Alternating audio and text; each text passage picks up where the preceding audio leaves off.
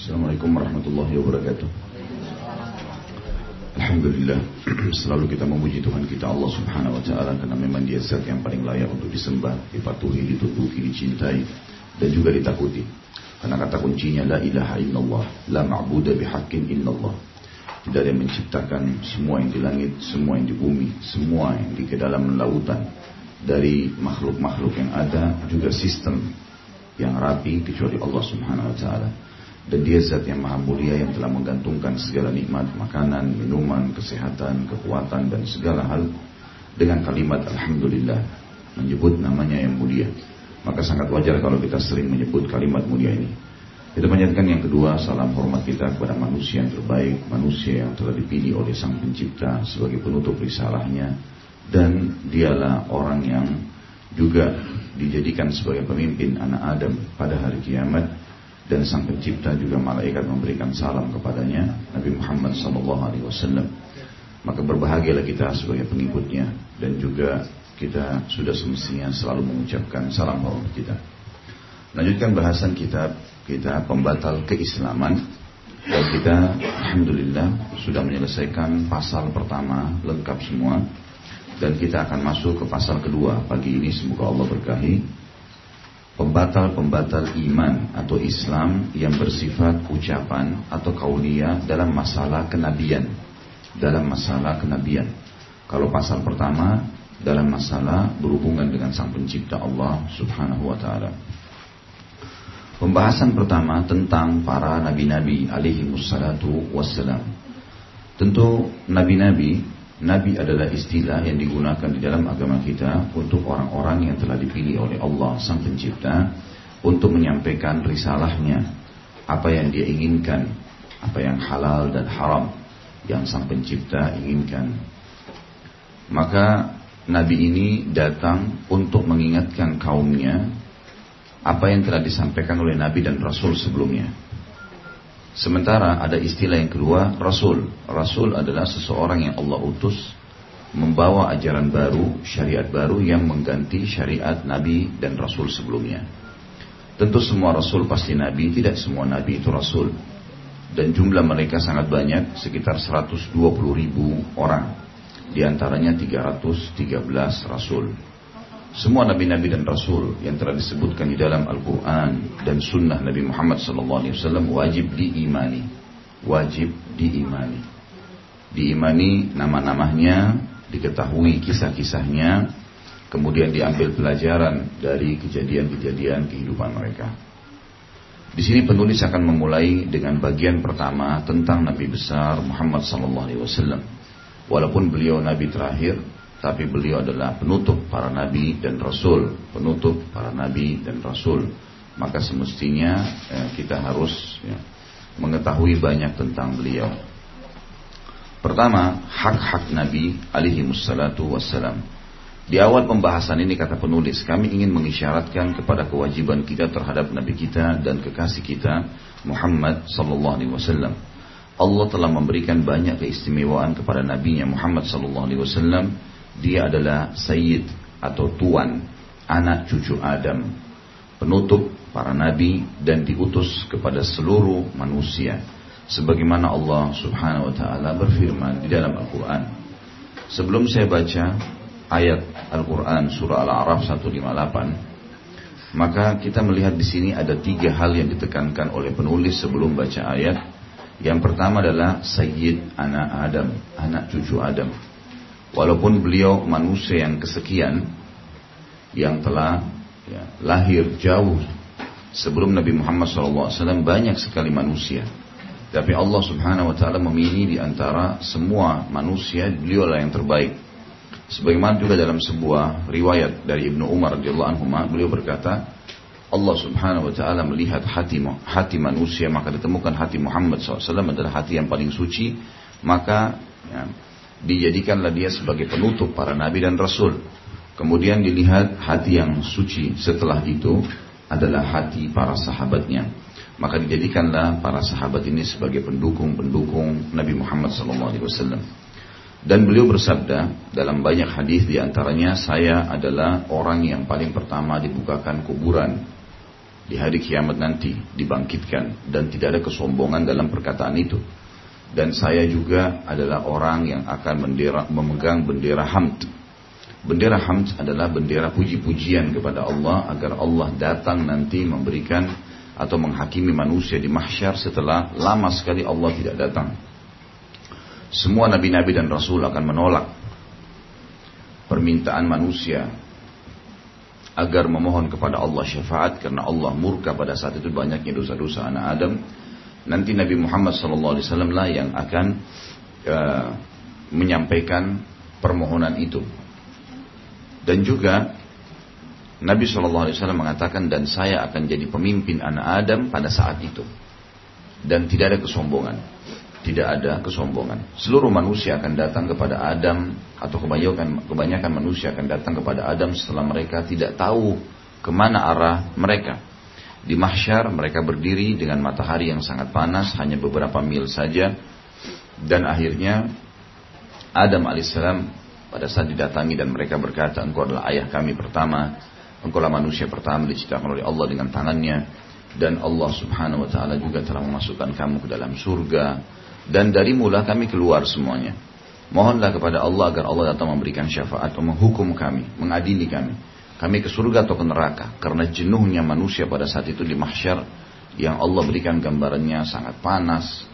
Ada yang tenggelam dengan keringatnya sampai mata kakinya, ada yang tenggelam sampai perutnya, ada yang tenggelam sampai dadanya, ada yang tenggelam sampai ke atas kepalanya. Tergantung perbuatan dosa yang dia lakukan. Dan tidak diketahui berapa lama serta tidak ada kematian. Maka Adam AS menjawab, saya tidak berani karena hari ini Allah murka belum pernah murka sebelumnya seperti itu. Sesungguhnya saya pernah melakukan pelanggaran walaupun saya sudah bertaubat dan Allah terima tapi saya tidak berani. Cobalah ke Idris. Maka datanglah mereka kepada Idris alaihissalam lalu mereka mengatakan kau adalah Nabi Allah sebagaimana dikatakan kepada Adam disebut-sebutlah kelebihannya. Kemudian Idris mengatakan saya tidak berani. Cobalah kepada Nuh karena hari ini Allah murka belum pernah murka sebelumnya. Saya cuma bisa selamatkan diri saya. Maka Nuh mengatakan hal yang sama. Kemudian terus saling menunjuk nabi-nabi ini. Shu'aib, Saleh, Hud. Terus sampai ke Nabi Isa alaihissalam. Dan dia mengatakan saya tidak berani. Satu-satunya nabi yang tidak menyebutkan kesalahan yang pernah dia lakukan adalah Isa alaihissalam. Dan beliau mengatakan saya tidak berani karena hari ini Allah murka belum pernah murka sebelumnya. Nafsi-nafsi, diriku sendiri, diriku sendiri. Cobalah pergi kepada Muhammad. Dan di awal hadis ini, Nabi Muhammad SAW mengatakan juga, apakah kalian tahu nanti bagaimana manusia mengetahui kedudukanku pada hari kiamat? Maka para sahabat mengatakan Allah dan Rasulnya lebih tahu. Kata Nabi SAW begini, lalu diceritakanlah hadis syafaat ini.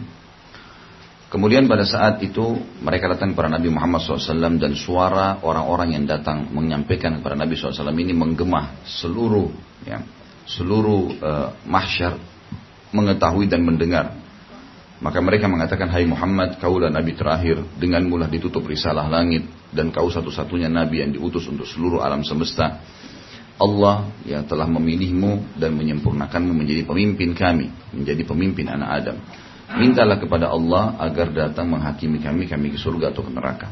Lalu kata Nabi Shallallahu Alaihi Wasallam, Ana lahu, ana lahu. Saya pemiliknya, saya pemiliknya. Lalu Nabi SAW pun berkata atau bersabda, saya lalu menuju ke bawah arsnya Allah, kemudian sujud dan Allah membukakan untukku ya puji-pujian yang belum pernah disampaikan untuk orang-orang sebelumnya.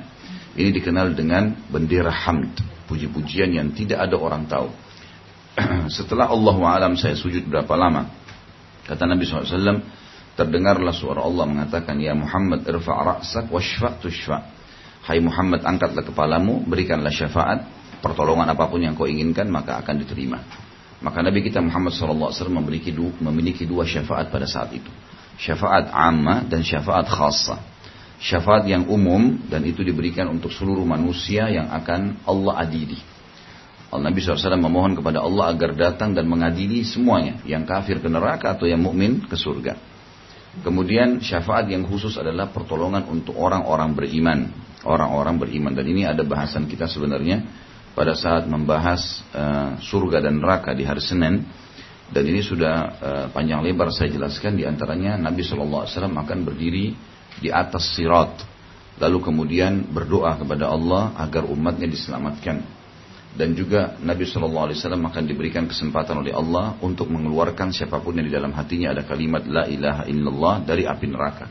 Sampai dalam hadis dikatakan saya akan mengeluarkan ya salah satu dari pengikutku dari umat ini yang sudah menjadi hitam dan sudah terbakar seperti kayu yang hangus.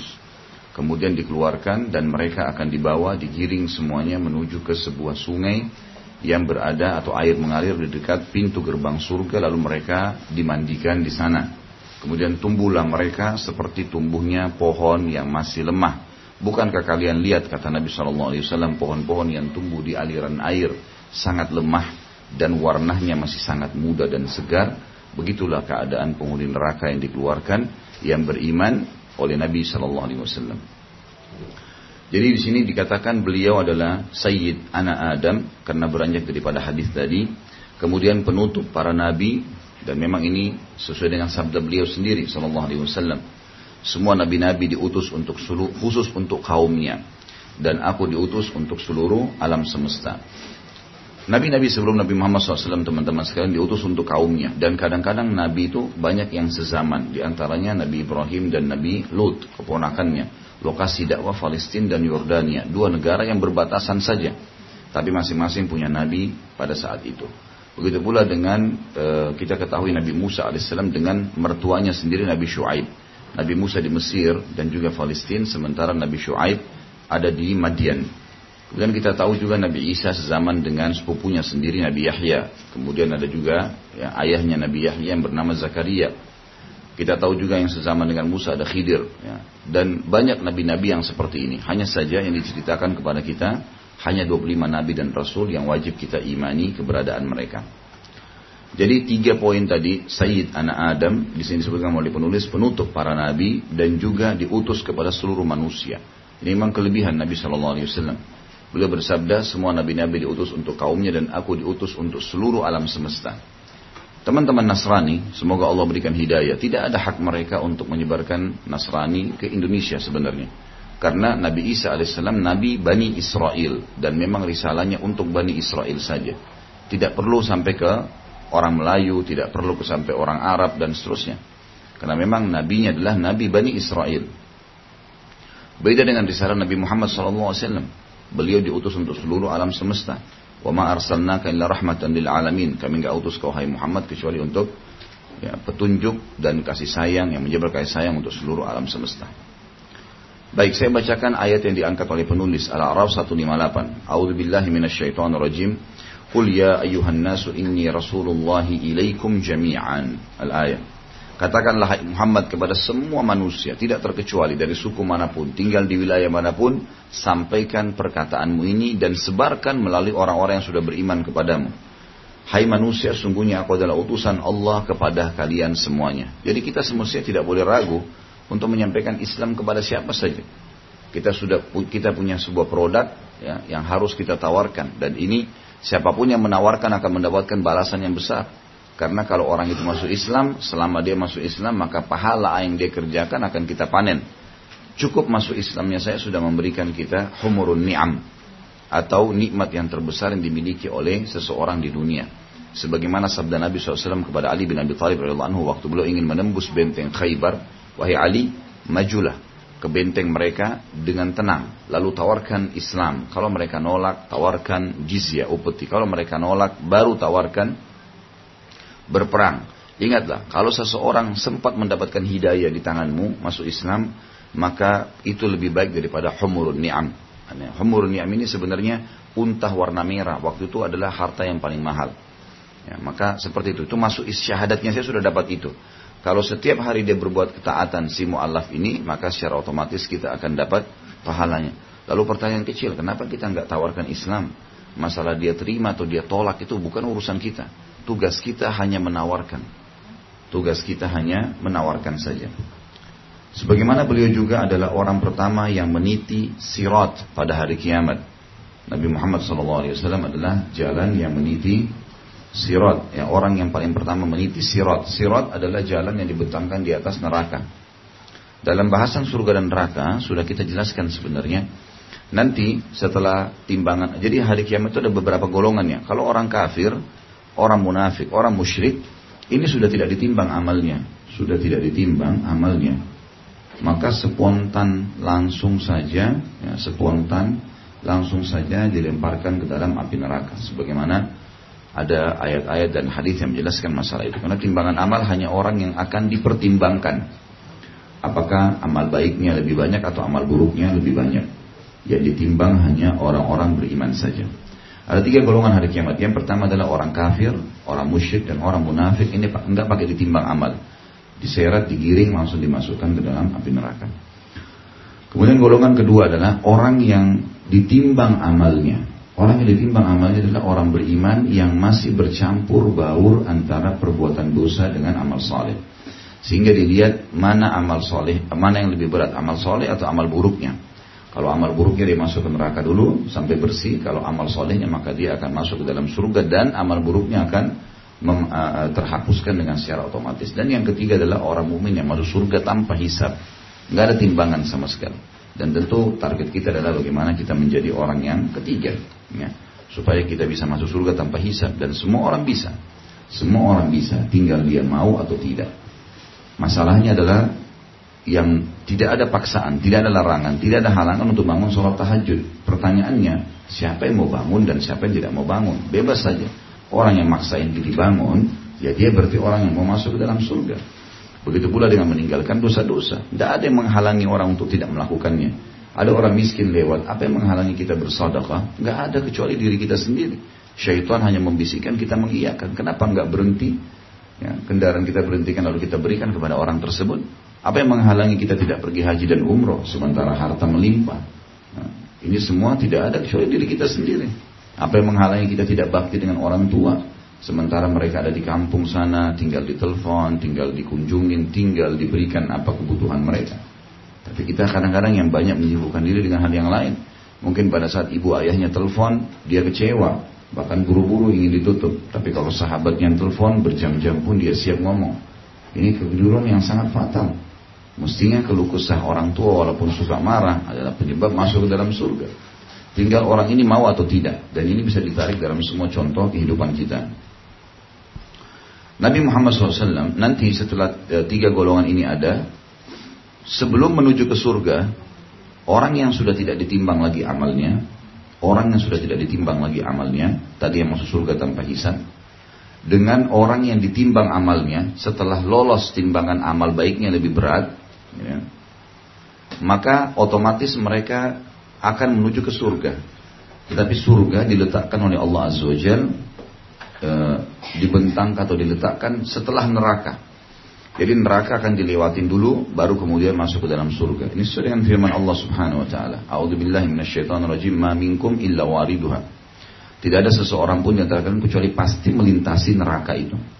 Dalam sebuah hadis sahih riwayat Bukhari dikatakan akan dibentangkan di atas neraka sirat, sebuah jalan yang licin, gelap, panjang, ya, karena neraka sangat lebar, seluas pandangan mata yang tidak ada ujungnya. Kemudian sebagaimana juga sudah pernah saya paparkan hadisnya, kalau sirat itu terdiri di pinggir-pinggirnya dengan besi-besi yang runcing, yang berputar, yang akan menyentuh orang-orang yang memang layak untuk masuk ke neraka dulu. Sirat ini akan dilewatin oleh orang-orang yang masuk surga tanpa hisap. Mereka akan masuk yang pertama seperti cahaya bulan wajahnya dan cepat sekali seperti kilat. Dan ini tidak tersentuh sirat. Kemudian yang kedua adalah orang yang lewat seperti wajahnya bintang-bintang yang berterangan di langit. Dan ini juga cepat. Yang ketiga seperti penunggang kuda. Yang keempat seperti orang berlari. Nah yang kelima ada orang yang jalan. Yang kadang-kadang mereka masih tersobek oleh uh, Eh, besi-besi yang tajam yang berada di sirat itu. Ini ini semua karena dosanya masih ada. Termasuk kata ulama yang kena ya sobekan-sobekan kaki mereka luka, badan mereka luka, tapi mereka lolos nantinya ke ujung sirat adalah orang-orang yang amal buruknya lebih berat daripada amal solehnya. Tetapi dia berhasil masuk surga karena syafaat, pertolongan. Misal seseorang di antara kita nanti insya Allah setelah ditimbang amal baiknya, dia memiliki banyak sekali amal baik. Mungkin perbandingan antara amal baik sama amal buruk seribu misalnya pahala. Maka Allah Azza wa memberikan dia kelebihan, kesempatan untuk memberikan syafaat, pertolongan kepada siapa pun yang dia inginkan sesuai dengan kadar pahala dia yang lebih. Tidak dikasih ke orang itu, tapi kadarnya saja. dia boleh memberikan syafaat. Mungkin ada kerabatnya butuh 200, ada lima orang, maka berarti dengan 5, 200 kali 5 di 1000, maka dia bisa menolong lima orang misalnya. Orang-orang yang lolos sehingga dosanya dimaafkan, ada pertolongan dari orang, ada pertolongan dari Nabi Shallallahu Alaihi Wasallam, maka terselamatkan. Misal dosanya 10 ribu uh, dan pahalanya 9 ribu, bedanya 1000. Lalu datanglah pertolongan dari orang lain, syafaat sehingga dosanya terhapus 1200 misalnya. Maka selisih antara dosa sama pahala 200. Dia berhasil lolos, tapi karena ada dosanya sebenarnya, yang tadi kalau tidak ada pertolongan orang lain dia tidak akan selamat, maka akhirnya dia harus lewatin sirot dengan terluka terlebih dahulu. Ada orang amal buruknya lebih berat daripada amal solehnya dan tidak ada cara untuk menolongnya dia akan lewatin sirot dan tergelincir karena di kiri kanan sirot ada malaikat yang memegang cambuk yang akan menjatuhkan orang-orang yang layak masuk ke dalam api neraka terlebih dahulu. Ini yang dimaksudkan dengan oleh penulis tadi, sebagaimana beliau juga adalah orang pertama yang meniti sirot pada hari kiamat. Nabi Muhammad SAW pada saat sirot akan dibentangkan, akan didatangi oleh manusia-manusia dan mereka akan berkata, wahai Muhammad, mintalah ya mintalah kepada Allah agar dibukakan jalan kami menuju ke surga. Maka Nabi SAW pun berdoa dan dibentangkan sirat tersebut di atas e, neraka dan Nabi SAW orang yang paling pertama melintasinya. Kemudian dikatakan orang pertama yang mengetuk pintu surga dan memasukinya. Ini sesuai dengan hadis Bukhari juga. Di mana Nabi SAW menjelaskan, nanti kalau kita mau masuk surga, kita akan berdiri semuanya di sebuah lapangan namanya Kantara sebuah tempat yang luas ya, dan seluruh penghuni surga akan menunggu di situ dan Allah Subhanahu wa taala Allah Subhanahu wa taala akan membersihkan sisa-sisa masalah di antara mereka. Jadi misal gini, ada dua orang bertikai, mungkin suami istri yang cerai, mungkin antara orang tua sama anak, mungkin teman sama teman. Waktu sementara ditimbang amal, mereka punya masalah. Misal si A sama si B. Si A pernah ditipu oleh si B. Lalu si A menuntut. Diambillah pahalanya si B. Ya. Setelah diambil pahala penipuan tersebut, ternyata dia cuma lakukan satu kesalahan penipuan tadi. Waktu diambil pahalanya diberikan kepada orang yang dia tipu tadi, ternyata setelah ditimbang amal solehnya, tetap lebih berat daripada dosanya. Berarti kan lolos si B. Si A juga lolos karena mendapatkan misal tambahan pahala dari si B. Dua-duanya lolos nih. Waktu mereka ketemu di sirat, eh, di kantara, mereka akan dibersihkan oleh Allah dari masalah-masalah seperti ini. Tidak ada orang masuk ke dalam surga dalam kondisi hatinya kotor. Semua akan dibersihkan. Mereka akan membersihkan semua. Sebagaimana Allah berfirman, "A'udzubillahi wa ma fi qulubihim min ghil." Kami akan angkat dari hati-hati mereka masalah-masalah penyakit hati itu, dari dendam, dari iri, dari dengki, termasuk orang yang tadinya bertikai di timbangan sebelumnya. Lalu setelah itu kata Nabi SAW, saya datang dan sayalah orang yang paling pertama mengetuk pintu surga dan tidak ada kesombongan dalam hal itu. Lalu penjaga surga malaikat mengatakan siapa kamu? Aku berkata aku adalah Muhammad. Lalu dia berkata aku tidak diperintahkan membuka surga ini pertama kali kecuali untuk kamu. Maka dibukalah dan Nabi SAW masuk. Dalam hadis yang lain dikatakan surga akan diharamkan untuk nabi-nabi sebelum aku masuk. Beliau yang paling pertama masuk dan akan diharamkan untuk umat-umat lain sebelum umatku masuk. Jadi Nabi SAW akan masuk, kemudian kita juga akan masuk. Orang yang paling pertama masuk dari umat Muhammad SAW adalah orang miskinnya muhajirin. Orang miskinnya muhajirin. Sebagaimana disebutkan dalam hadis yang panjang, tapi saya ringkaskan pada saat Abdullah bin Salam anhu mau masuk Islam, maaf, bukan ada satu orang Yahudi yang datang tapi dia tidak masuk Islam. Dia mengatakan, Hai Muhammad, saya akan datang e, menanyakan kepadamu sesuatu. Ya. Dan itu tidak dijawab oleh kecuali oleh Nabi. Waktu itu Thauban, Thauban ini anhu sahabat Nabi, dia budak terus Nabi bebasin. Maka dikatakan Thauban maula Rasulullah sallallahu alaihi wasallam. Mendorong Yahudi tersebut, pendeta Yahudi ini. Lalu dia bilang, "Kenapa kau mendorongku?" Kata Thauban, "Kenapa kau katakan Muhammad? Kenapa kau tidak katakan Rasulullah?" Ya. Maka kata Yahudi, kami tidak memanggilnya kecuali namanya yang dipanggil oleh keluarganya. Maka kata Nabi Shallallahu Alaihi Wasallam, benar, saya dipanggil oleh keluargaku dengan Muhammad Shallallahu Alaihi Wasallam. Makanya tidak salah seorang Muslim kalau mengatakan Muhammad Shallallahu Alaihi Wasallam. Tidak itu bukan berarti tidak sopan. Ya, kan? Tapi lebih baik kalau kita mendatangkan kalimat yang mulia yaitu Nabi dan Rasul. Misal kita mengatakan Nabi Muhammad SAW atau Rasulullah SAW Muhammad SAW itu lebih mulia, gitu ya. Dan jangan diganti kalimat Nabi dan Rasul dengan kalimat-kalimat lain, karena ini lebih tinggi. Seperti kasus orang mengatakan Sayyidina Muhammad misalnya. Bukan tidak boleh ya, tetapi lebih mulia kalau dia mengatakan Nabi Yuna, Rasuluna itu kan itu semua lebih baik karena kalau Sayyid semua orang bisa menggunakan di dalam retorika bahasa Arab Sayyid itu bisa diucapkan oleh seorang staf perusahaan kepada tuannya kepada pemilik perusahaan gitu kan. bisa dikatakan Sayyid bisa juga seseorang anak mengatakan kepada atau tentang ayahnya ini Sayyid saya gitu karena ayahnya gitu. Tapi Nabi dan Rasul tidak bisa diucapkan kecuali memang kepada Nabi dan Rasul. Jadi Nabi dan Rasul lebih mulia dan lebih tinggi. Makanya lebih pantas kita ucapkan untuk baginda Nabi Wasallam. Baik, dikatakan di sini beliau orang pertama mengetuk pintu surga dan memasukinya sebagaimana riwayat sudah saya sebutkan. Beliau pemilik makam Mahmud. Ya. Makam Mahmud adalah kedudukan yang mulia. Sebagian ulama hadis mengatakan yang dimaksud dengan makam Mahmud seperti kita baca ati Muhammad al-Wasilah wa ba'athu maqaman mahmud alladhi wa'atta. Kan gitu. Kalau kita e, membaca doa setelah azan, kata Nabi SAW, kalau kalian dengarkan azan, ucapkan seperti yang diucapkan oleh muadzin, lalu bacalah salawat untukku, kemudian mintalah al-wasilah untukku. Siapa yang minta al-wasilah untukku, dia akan mendapatkan syafaatku. Wasilah adalah istana tertinggi di surga. Dan ini diperbutkan oleh para nabi-nabi. Kita tidak layak untuk masuk di situ. Itu hanya para nabi-nabi. Kata Nabi SAW, Al-Wasil adalah tempat tertinggi di surga yang di, di, dipersiapkan hanya untuk satu orang. Dan aku berharap aku pemiliknya. Siapa yang meminta wasilah untukku, dia akan mendapatkan syafaatku. Jadi kita selalu membaca, Ati Muhammadanil wasilata wal fadilah pada saat selesai azan. Kemudian ada lanjutan doanya, Wab'athu maqamam mahmud alladhi wa'adta wab'athu maqaman mahmud allati wa'adta. Jadi ya uh, ya Allah berikanlah dia maqam mahmud, maqam kedudukan, mahmud terpuji. Kata ulama, maqam mahmud adalah uh, bisa terjadi, bisa menjadi makna semua tingkatan surga Nabi Muhammad SAW punya istana di situ. Semua tingkatan surga Nabi Muhammad SAW punya istana di situ. Jadi semua kem-kem istana dari yang paling biasa sampai yang paling mewah Nabi Muhammad SAW memiliki. Namanya maqam mahmud. Ini makna. Makna yang lain, maqam mahmud adalah kedudukan yang mulia karena anak Adam nanti tidak akan bisa dihakimi pada hari kiamat kecuali dengan syafaat Nabi Muhammad SAW. Ini makna yang lain. Yang jelas dua makna ini bisa kita terima, gitu kan? Karena memang artinya mulia. Dua-duanya memiliki dalil.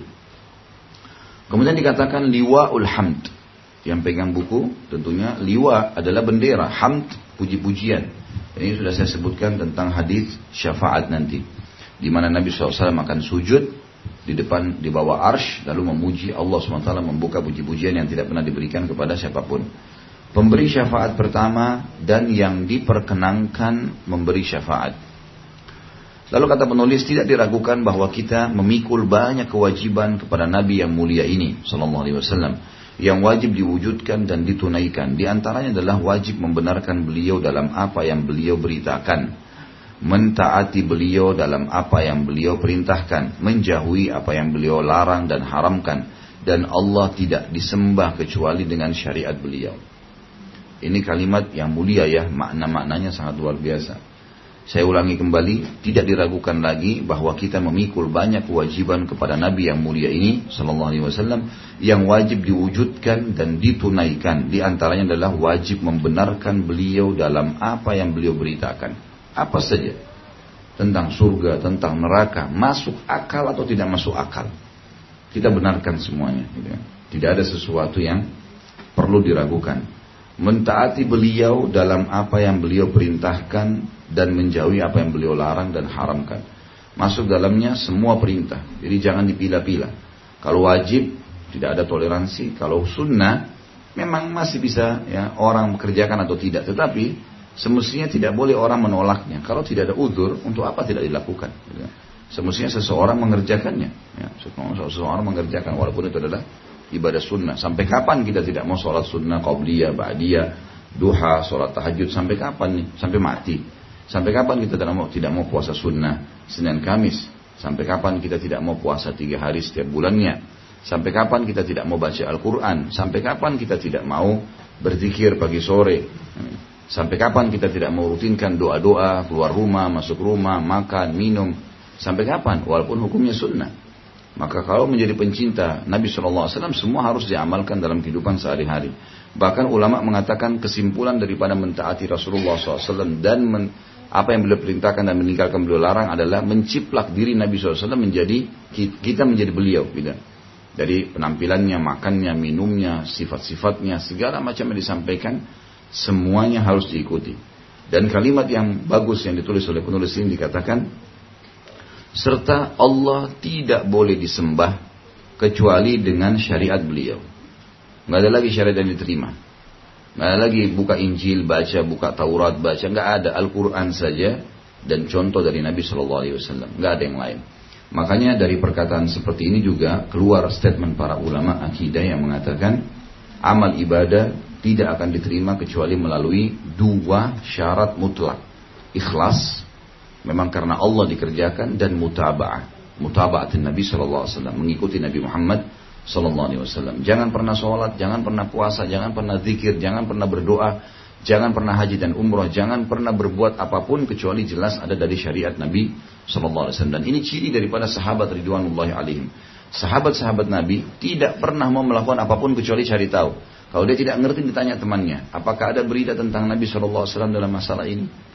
Seperti kasus misalnya Umar bin Khattab pernah ingin memasuki sebuah wilayah dalam dengan pasukan perangnya, begitu ingin masuk dalam satu perjalanan, ya bukan peperangan, satu perjalanan, maka tiba-tiba saja ada uh, lokasi di depan kampung yang akan dimasukin ini ternyata ada penyakit taun, kusta yang mematikan, gitu kan? Yang bisa membuat orang mati dan anggota tubuhnya bisa copot. Ini sangat parah dan taun ini sebenarnya memang kalau orang mati dengannya dia dihitung mati syahid. Sebagian dalam hadis yang lain disebutkan. Tapi waktu itu Umar bin Khattab mendapat berita di kampung ini ada taun. Umar bin Khattab sebagai pemimpin waktu itu berhenti dan semua pasukan semua orang disuruh berhenti pada saat.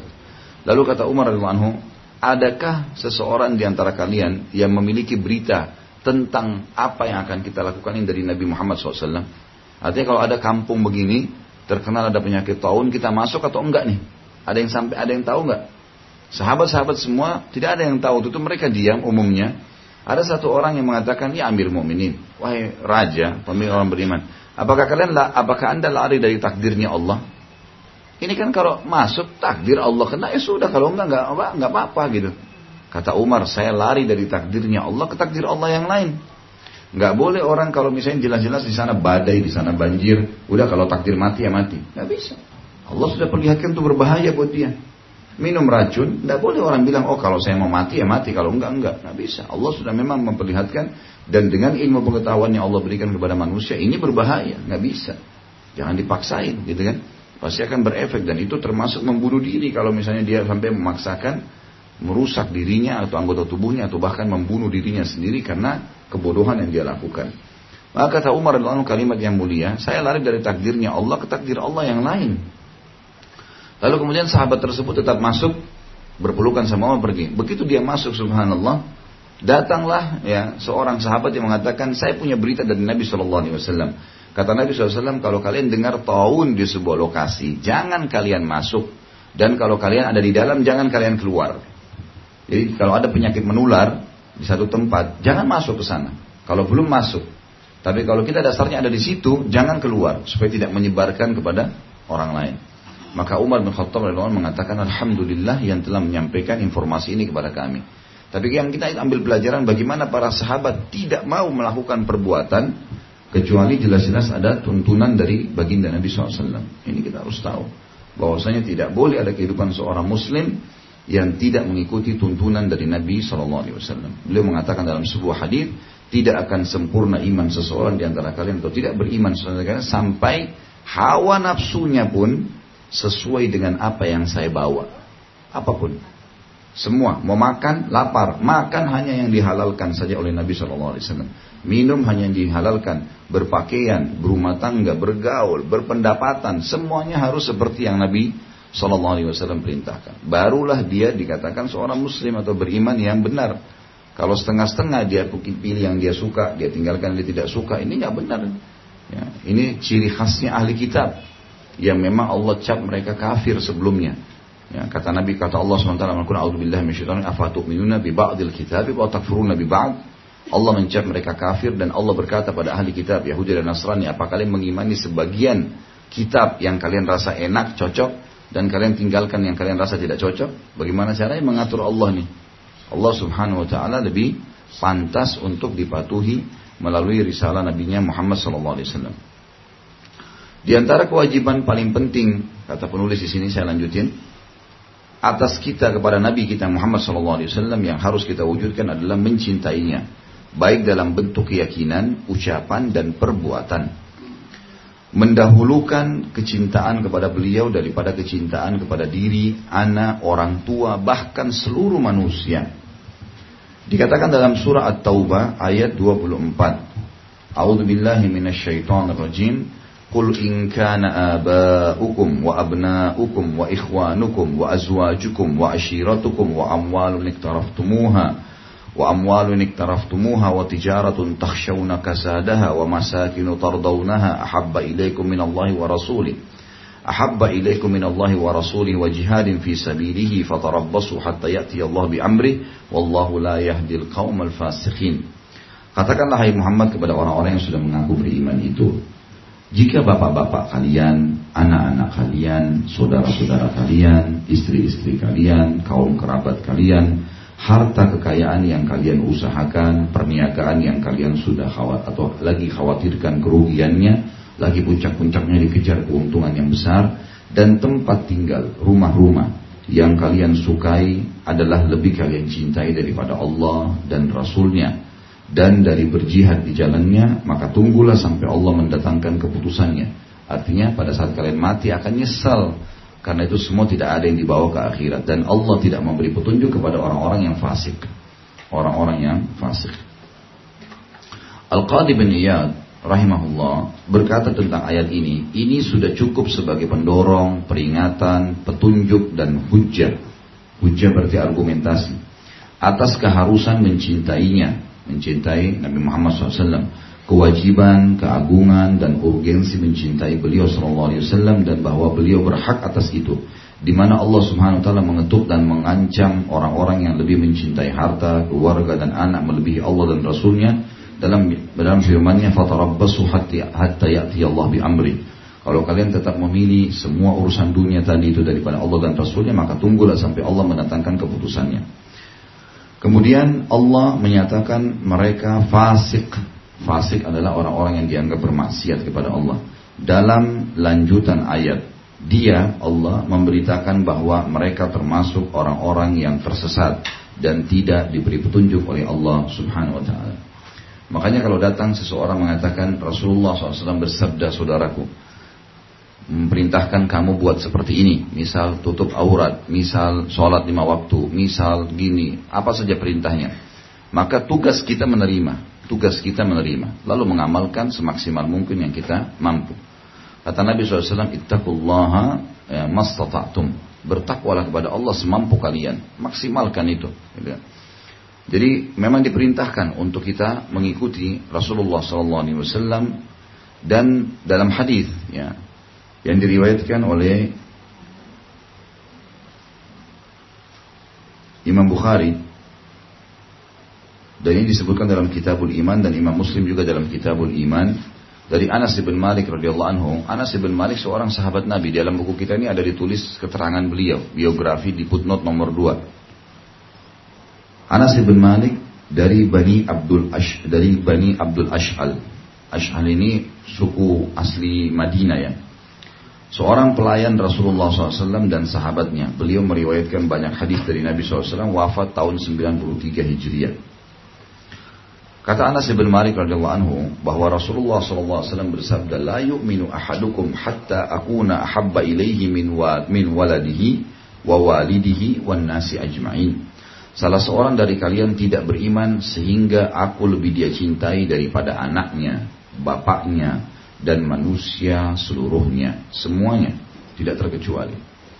Dan ada hadis yang serupa ya, yang juga disebutkan oleh Nabi SAW, tidak akan beriman seseorang dari kalian sampai dia mencintaiku melebihi dirinya, keluarga, istrinya, anak, anak-anaknya dan seluruh manusia. Jadi semua kita harus tinggalkan, semua kita harus tinggalkan. Salah satu kisah yang menarik di situ adalah beberapa sahabat yang keluarganya masih dalam keadaan kafir, maka eh, tidak ada toleransi dalam masalah seperti itu. Di antaranya Musa radhiyallahu anhu pada saat adiknya yang bernama Abdul Aziz. Musa Musa radhiyallahu Musa bin Ubair adalah orang kaya di Mekah. Kemudian beliau masuk Islam. Pada saat terjadi perang Badar, adiknya namanya Abdul Aziz tertawan. Waktu ketemu berpapasan, kata adiknya Abdul Aziz, wahai kakakku, dipanggil wahai saudaraku, dia panggil Mus'ab gitu ya. Maka Mus'ab balik ke arahnya mengatakan kau bukan saudaraku. Tetapi ini saudaraku ditunjuk muslim yang sedang menawannya gitu ya. Maka kata dia kepada muslim yang menawan, ikatlah kuat-kuat orang ini, adik kandungnya karena ibunya orang kaya dan akan menebusnya. Di sini memang ulama mengambil kesimpulan ukhuwah dalam Islam ya lebih kuat daripada ukhuwah atau persaudaraan kandung. Buktinya adalah saudara kandung kalau dalam keadaan kafir ya tidak akan bisa mendapatkan warisan. Tidak akan bisa mendapatkan warisan.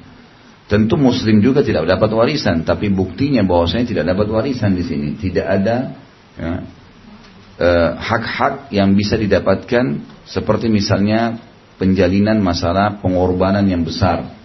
Kasus ukhuwah, kita harus bisa berkorban untuk saudara kita muslim. Ya, apa pun itu sifatnya, kayak kita memberikan makanan, pakaian, segala macam kelebihan, kita berikan. Tentu kalau bergabung antara persaudaraan seibu dan seayah kandung dengan persaudaraan Islam itu lebih bagus, tapi kalau enggak maka enggak. Contoh yang lain Umar radhiyallahu anhu pada saat tertawan 60 tawanan Badar, sempat Nabi Shallallahu Alaihi Wasallam bermusyawarah dengan para sahabat. Kita apakan nih tawanan Badar nih? Tawanan perang. Ditanyalah Abu Bakar, lalu Abu Bakar berkata, ya Rasulullah, mereka masih punya hubungan kerabat dengan kita. Kita maafin aja, pulangin, udah, bebasin aja. Supaya orang-orang Mekah tahu kalau kita ini sebenarnya baik. Ditanya sahabat Nabi yang lain, ada yang mengatakan ya Rasulullah, jangan dibebasin begitu saja, minta tebusan supaya mereka memang tahu kalau mereka ini sebenarnya salah. Semua sahabat berkisar di dua pendapat tadi sampai tiba pendapat Nabi. Nabi SAW tanya kepada Umar radhiyallahu anhu, wahai Umar apa pendapatmu? Kata Umar ya Rasulullah, datangkan orang terdekat kerabatnya dengan saya dari 60 tawanan Badar itu saya tebas lehernya. Datangkan orang yang terdekat kepada Abu Bakar maka dia tebas lehernya. Datangkan si fulan, si fulan, si fulan, si fulan. Lalu Nabi SAW melihat Umar tegas sekali. Tidak ada maafnya. Lalu ditanya, kenapa hai Umar? Kenapa harus seperti itu? Kenapa harus tawanan Badr itu dibunuh? Kata Umar, ya Rasulullah, mereka ini bukan orang biasa, bukan orang kafir biasa. Mereka keluar ke kancah peperangan, mengangkat senjata, memang mau memerangi. Kalau kita kalau kita kalah, kita akan habis dibunuh sama mereka. Sekarang mereka yang tertawan. Dan ini perang pertama yang besar melawan orang-orang Quraisy Mekah yang selama ini menganggap dirinya kuat. Harus ditunjukkan ya bahwasanya mereka ini salah, nggak bisa. Terlebih lagi yang ditawan ini memang rata-rata orang yang sangat jahat waktu di Mekah. Luar biasa benci dengan Islam. Orang yang paling banyak membunuh kaum muslimin, menyiksa, merampas hartanya ini rata-rata yang 60 orang ini. Ternyata Nabi SAW waktu itu cenderung dengan pendapatnya Abu Bakar dan sahabat-sahabat Nabi yang lain. Di, dilepasin, yang tidak mampu tidak usah bayar tebusan, yang punya kemampuan bayar tebusannya. Keesokan paginya, pada saat tiba waktu subuh, Abu Bakar sama Umar radhiyallahu eh, Abu Bakar sama Umar pergi ke eh, maaf. Nabi SAW sedang duduk bersama Abu Bakar. Lalu Umar bin Khattab masuk ke masjid sebelum azan subuh dan dia melihat Nabi SAW dengan Abu Bakar lagi menangis terisak-isak. Lalu kata Umar, ya, ya Rasulullah, wahai Rasulullah, dan wahai Abu Bakar, apa yang membuat kalian berdua menangis? Beritahukan kepada saya agar saya ikut menangis. Atau saya buat diri saya menangis. Pasti sesuatu yang besar kalau kalian menangis nih. Kata Nabi SAW, telah turun ayat Allah yang mendukung pendapatmu hai Umar. Kalau seandainya bukan karena takdir Allah, maka mungkin kita semua sudah dibinasakan kecuali kau hai Umar.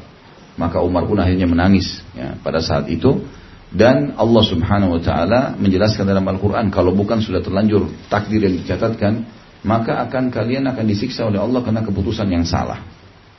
Kesimpulannya adalah bagaimana Umar bin Khattab tegas walaupun pada kerabatnya. Tentu di kita berbicara ini di kancah peperangan ya. Tapi kalau misalnya di luar kancah peperangan, orang tua kita non muslim, kerabat kita non muslim yang tidak buat masalah, semua itu kita harus berbuat baik dengan mereka. Memberikan makanan, pakaian, silaturahim, tetap bakti dengan orang tua, gitu kan. Menjenguk orang yang sakit di antara mereka. Tapi kalau mereka sudah melakukan hal-hal yang memerangi agama Allah ini, agama Nabi Muhammad SAW, maka kita hadapin, ya, kita akan menghadapinya. Kemudian dikatakan dalam hadis yang lain, hadis ini diriwayatkan oleh Imam Bukhari dalam Kitabul Iman juga dan Imam Muslim juga sama dalam Kitabul Iman dari Anas bin Malik radhiyallahu anhu masih orang yang sama tadi pembantu Nabi wasallam dan yang orang ini menjadi pembantu di rumah Nabi SAW 10 tahun. Ibunya bernama Ummu Hani. Ummu Hani ini waktu Nabi SAW hijrah ke Madinah, dia cinta sekali dengan Nabi SAW. Bagaimana ini utusan Allah kita harus hormatin nih. Dan orang yang paling dicintai oleh Ummu Hani adalah anaknya yang bernama Anas. Maka dia pun membawa si Anas ibn Malik ini, anaknya dia kepada Nabi SAW mengatakan, Ya Rasulullah, saya membiarkan atau memberikan Anas untuk membantu anda. Ya. Maka oleh Nabi SAW diterima dan Anas pun akhirnya mengabdi pada Nabi SAW 10 tahun. Sampai Nabi SAW meninggal dan itu rupanya satu hal yang sangat luar biasa sehingga membuat Anas bin Malik terbentuk menjadi kepribadian yang mukmin dan paling termasuk uh, di antara sahabat yang paling banyak meriwayatkan hadis. Di antaranya hadis yang mulia yang kita baca tadi dan hadis yang akan kita baca sekarang. Kata Nabi SAW, Salasun man kunna fihi wajada halawatul halawatul iman. Ada tiga perkara yang barang siapa ia ada pada dirinya, sifat ini ada padanya. Niscaya dia mengenyam manisnya iman. Dia akan rasakan manisnya iman. Lalu Rasulullah SAW menyebut salah satunya ayyakun Allah wa rasuluhu ahabba ilaihi mimma siwahuma. Hendaklah Allah dan Rasulnya lebih dia cintai daripada selain keduanya. Selain keduanya. Jadi ini juga termasuk ya yang saksi bahasan kita tentang Allah dan Rasulnya lebih didahulukan dalam cinta kita. Para sahabat Ridwanullahi alaihim telah menorehkan contoh paling mengagumkan dalam kebenaran dan kesempurnaan cinta kepada Nabi Muhammad SAW. Di antaranya Umar bin Khattab radhiyallahu pernah berkata kepada Al Abbas. Abbas ini paman Nabi SAW radhiyallahu anhum ajma'in. Kamu masuk Islam lebih aku sukai daripada Al-Khattab masuk Islam. Karena hal itu lebih dicintai oleh Rasulullah SAW. Jadi Umar bin Khattab berkata kepada Abbas. Siapa Abbas? Paman Nabi SAW. Nama ayahnya Umar siapa? Khattab. Maka kata Umar waktu Abbas masuk Islam. Gitu ya. Masuk Islam kau lebih saya cintai daripada ayah sendiri. Ayah saya sendiri masuk Islam. Kenapa? Karena Rasulullah SAW cinta, suka kalau kau yang masuk Islam. Karena pamannya maka saya mencintai masuk Islam melebihi masuk Islam ayah saya kalaupun ayah saya masuk Islam karena Rasulullah SAW menyukai itu Ali bin Abi Thalib radhiyallahu anhu juga pernah ditanya bagaimana cinta kalian kepada Rasulullah sallallahu alaihi wasallam? Beliau menjawab kana wallahi ahabba ilaina min amwalina wa auladina wa abaina wa ummahatina wa minal ma'il baridi ala dhama' Dia, maksudnya Nabi Muhammad SAW, demi Allah lebih kami cintai daripada harta-harta kami, anak-anak kami, bapak dan ibu-ibu kami, dan lebih kami cintai daripada air dingin pada saat sedang haus. Dan ini disebutkan oleh Qadi Iyad dalam Ash-Shifa. Kemudian Amr bin As radhiyallahu anhu sahabat Nabi yang lain juga berkata, "Maka na ahadun ahabba ilayya min Rasulillah sallallahu alaihi wasallam wala ajalla fi aini minhu." Wa ma kuntu wa ma kuntu utiku an amla'a aynayya minhu ijlalan lah walau su'iltu an asifahu ma ataq ma ataqtu li anni lam akun amla amla'u aini aynayya minhu tidak ada seorang pun yang lebih aku cintai daripada Rasulullah Sallallahu Alaihi Wasallam. Tidak ada yang lebih aku ya, hormati di mataku melebihi beliau. Aku tidak kuasa memandang wajahnya secara langsung karena penghormatanku kepadanya. Dan ini ciri semua sahabat ya. Mereka kalau berbicara dengan Nabi SAW menundukkan pandangan mereka. Karena mereka kagum dan menghormati Nabi SAW. Kalau aku diminta untuk menyifati beliau, menggambarkan bagaimana fisiknya Nabi SAW, niscaya aku tidak kuasa. Karena aku tidak pernah kuasa memandang wajahnya. Ibnu Taimiyah berkata, rahimahullah, di antara hak beliau SAW adalah bahwa dia mengabarkan bahwa dia lebih berhak atas orang-orang mukmin daripada diri mereka sendiri. Di antara haknya untuk dicintai adalah hendaknya orang haus lebih mementingkannya daripada air. Orang lapar lebih mendahulukannya daripada makanan. Dan bahwa beliau SAW harus dilindungi dengan jiwa dan harta. Sebagaimana Allah Subhanahu wa taala berfirman dalam surah At-Taubah ayat 120 Rajim ma kana li ahli al-madinah wa man hawlahum min al-a'rab an yatakhallafu an rasulillahi wa la yarghab wa la yarghabu bi anfusihim an nafsi. Al-ayah. Tidaklah sepatutnya bagi penduduk Madinah yang sudah mengaku beriman kepada Rasulullah SAW dan orang-orang Arab Badui yang berdiam di sekitar Madinah tidak turut menyertai Rasulullah SAW dalam berperang dan tidak patut pula bagi mereka lebih mencintai diri mereka sendiri daripada mencintai Rasulullah SAW. Ada sedikit saya ingin tanggapi di sini Bapak Ibu sekalian rahimahullah tentang masalah statement tadi Umar bin Khattab kepada Abbas. Kita perlu tahu semua orang yang dicintai oleh Nabi SAW wajib kita cintai. Tidak boleh tidak. Harus kita cintai. Nabi SAW mencintai semua sahabatnya. Nabi SAW mencintai semua istrinya. Nabi SAW mencintai semua anak-anak dan cucunya. Maka semua ini harus dicintai. Semua harus dicintai. Tidak boleh ada satupun yang tidak dicintai. Termasuk mertua beliau, Abu Bakar dan Umar. Termasuk anak mantu beliau, Uthman dan Ali. Termasuk orang-orang yang mendampingi beliau Anas bin Malik ya. Kemudian Thauban dan banyak sahabat-sahabat Nabi yang lain yang mendampingi Nabi SAW di antaranya Zaid bin Haritha, Usama bin Zaid dan seterusnya. Semua itu harus kita cintai. Perkataan Nabi SAW kepada Mu'ad bin Jabal demi Allah aku mencintaimu hai Mu'ad itu juga menandakan kita harus mencintai Mu'ad dan banyak semua sahabat itu dicintai oleh Nabi SAW di antaranya sabda beliau jangan kalian mencela sahabat-sahabatku Jangan kalian mencela sahabat-sahabatku. Berarti ada perintah dari Nabi SAW. Tidak boleh. Kalau kita mencintai Nabi SAW, jangan pernah mengorek urusan berhubungan dengan sahabat Nabi. Ya.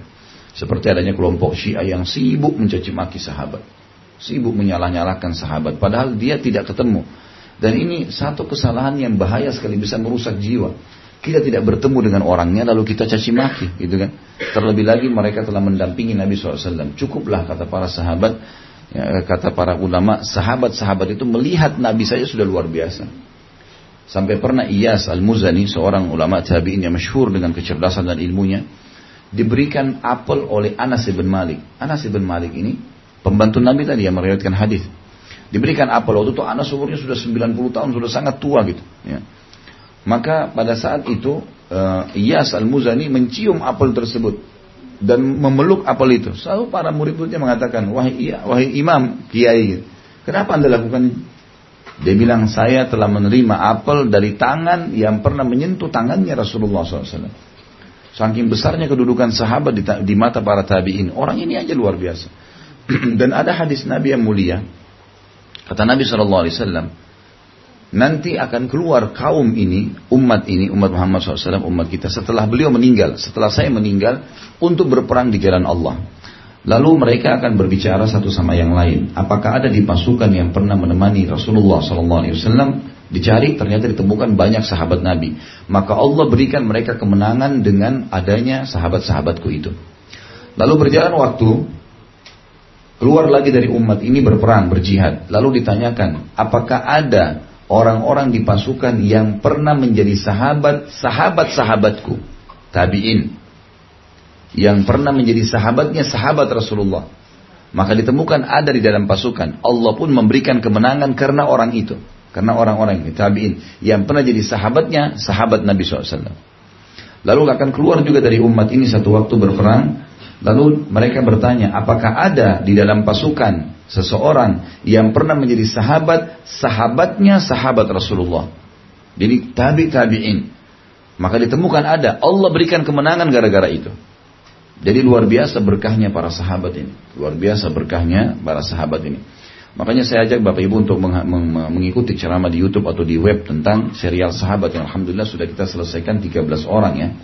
Ke depannya insya Allah kita akan uh, membahas lebih jauh, ya, lebih banyak. Dan insya Allah tanggal 9 April nanti hari Sabtu, Ba'dal Asr di Blok M Square kita akan bahas sahabat Nabi yang lain yang mulia Zaid bin Thabit radhiyallahu anhu dan setelahnya kita akan bahas Anas bin Malik. Dan kita akan lihat bagaimana kiprah-kiprah mereka dalam memperjuangkan agama ini. Dikatakan maka, kata penulisnya, kita lanjutkan, maka dengan demikian diketahui bahwa perasaan tidak suka bahwa dirinya akan ditimpa kesulitan yang menimpa Rasul Sallallahu Alaihi Wasallam bila bersama beliau adalah haram. Ya. Allah Subhanahu Wa Taala berbicara kepada orang-orang mukmin tentang beban berat jihad dan kepungan musuh. Jadi misal gini, ada orang bilang saya lebih enak jadi sekarang daripada saya menjadi sahabat Nabi Kemudian saya repot karena harus berjihad bersama Nabi SAW. Ini haram hukumnya, nggak boleh bicara begitu.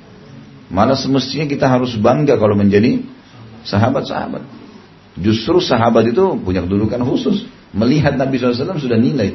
Makanya ulama memberikan syarat definisi sahabat adalah semua orang yang melihat Nabi SAW dengan mata kepala. Gitu ya. Dengan mata kepalanya, kemudian nah, apa namanya? E, beriman pada beliau dan meninggal dalam keyakinan tersebut. Kemudian dalam sabda dalam firman Allah SWT dalam surah Al-Ahzab ayat 21 diangkat oleh penulis A'udzu billahi minasyaitonir rajim laqad kana lakum fi rasulillahi uswatun hasanatun liman kana yarjullaha wal yawmal akhir wa dzakarallaha katsira. Sesungguhnya telah ada pada diri Rasulullah SAW itu suri tauladan yang baik bagimu yaitu bagi orang-orang yang mengharap rahmat Allah dan kedatangan hari kiamat dan dia banyak menyebut Allah. Jika mencintai Rasulullah SAW, jadi di sini ayat ini menyuruh, menyuruh kita untuk mendahulukan Nabi SAW atau menjadikan beliau suri tauladan. Kata ulama tafsir, yang dimaksud dengan uswatun hasanah, suri tauladan, Artinya ikutin segala sesuatu yang berhubungan dengan beliau, segala sesuatu yang berhubungan dengan beliau, apa saja? Makanan, minuman, pakaian, ya. Semua yang berhubungan dengan kebutuhan sehari-hari kita, mengikuti juga apa yang Nabi SAW senangi. Kemudian apa yang berhubungan dengan perintah-perintah dalam syariat yang merupakan kelebihan fisik Nabi SAW atau perintah. Seperti eh, apa namanya memerintahkan untuk memelihara rambut dan memperbaikinya. Kalau memang rambut itu Allah karuniakan. Memelihara jenggot, menjaga kebersihan, ya, uh, kemudian berlatih untuk uh, membela agama Allah sebagaimana Nabi SAW selalu memotivasi sahabat untuk ya uh, berenang, menunggangi kuda, menguasai keterampilan yang memang diperintahkan oleh Nabi SAW. Semua itu kita lakukan, gitu kan. Terus bagaimana Nabi SAW berhadapan dengan musuh-musuhnya, bagaimana bermuamalah dengan orang kafir yang tinggal sekota, bagaimana menghadapi orang-orang munafik dan seterusnya. Semuanya kita ikutin. Uswatun hasanah. Kita harus mengikuti Nabi Wasallam. Dan jangan sampai kita salah nih. Ada sebagian orang mengikuti satu sisi. Misal akhlak Nabi Muhammad SAW. Kebaikan-kebaikan Nabi SAW dari sisi akhlak. Diangkatlah riwayat-riwayat bagaimana Nabi SAW berlemah lembut dengan orang-orang kafir di Madinah. Itu nggak salah. Tapi dia tidak imbangin dengan riwayat-riwayat Nabi yang menyuruh beberapa orang kafir dibunuh di medan perang. Ini juga tidak adil. Harus berimbang. Dua-duanya berimbang, gitu kan? Ada saatnya di mana kita punya toleransi, ada saatnya tidak toleransi. Gitu. Bahkan pernah ada sebuah riwayat, uh, riwayat dalam Bukhari namanya Ibnu Abi Uqaiq. Ibnu Abi Uqaiq ini orang Yahudi pura-pura uh, dia mencuri emas, tapi dia nggak mau ngakuin. Dia nggak mau ngakuin. Nabi SAW sudah dapat wahyu nih. Ini orang yang mencuri. Dipanggil Nabi SAW disuruh ngaku nggak mau ngaku. Adik kakak mencuri, adik, adik kakak mencuri, gitu kan? Lalu apa kata Nabi SAW kepada Zubair bin Awam, anhu, sahabat Nabi yang terkenal dengan keperkasaannya, kekuatannya. Dia mengatakan, wahai Zubair, hukum keduanya. Cari jalan supaya mengaku. Karena sudah ada wahyu menyampaikan, ada bukti jelas orang ini berbuat. Maka oleh Zubair digebukin tuh. Dipukul si Abi Uqaik ini dengan adiknya, gitu kan. Sampai mengaku. Waktu mengaku, karena dia tadinya dusta, oleh Nabi SAW disuruh penggal lehernya. Hukum mati. Karena orang ini ternyata sudah mencuri, dusta lagi, gitu kan. Digabungin semuanya. Nah, ada riwayat yang seperti ini. Artinya kita harus mengimbangi. Ada riwayat yang Nabi SAW sangat lembut. Seperti kasus masuk Islamnya pendeta Yahudi yang pernah Nabi SAW utang dengannya. Lalu datang ke masjid mencekik leher Nabi SAW dengan kain imamahnya kan. Nabi SAW lagi duduk berhadapan dengan para sahabat lalu kain imamah terlilit di leher beliau lalu ditarik oleh Yahudi tersebut dengan keras. Lalu dia mengatakan waktu itu Nabi SAW lagi duduk orang Yahudi ini berdiri tidak ngomong apa-apa. Terus kemudian waktu melihat kejadian tersebut tiba-tiba Umar ada hadir Umar mengatakan ya Rasulullah izinkan saya tebas lehernya Yahudi ini. Nabi SAW memberikan isyarat agar Umar tenang. Lalu dalam kondisi tercekik, balik ke arah Yahudi, lagi duduk, Sallallahu Alaihi Wasallam, Nabi dan Raja kita, gitu kan. Lalu mengatakan kepada Yahudi, ada apa Yahudi? Dalam tercekik. Ya. Lalu kata Yahudi, bayar utang Muhai Muhammad. Nabi SAW rupanya pernah ngambil utang dari orang Yahudi 20 sak kurma. Satu sak mungkin dua setengah kilo, kurang lebih lah ya. Ini kurang lebih. Intinya 20 sak kurma dengan kesepakatan akan dibayar di waktu tertentu. Ternyata Nabi Shallallahu Alaihi Wasallam waktu itu ini belum waktunya ya. Yahudi ini datang bayar utang kamu. Kata Nabi SAW dalam terfikik nih kan belum tiba waktunya. Ya kan? Kata dia tidak, saya mau kau bayar dan ketahuilah kamu dan orang-orang Quraisy dari sukumu semuanya pencuri. Ini kata Yahudi di masjid, gitu kan?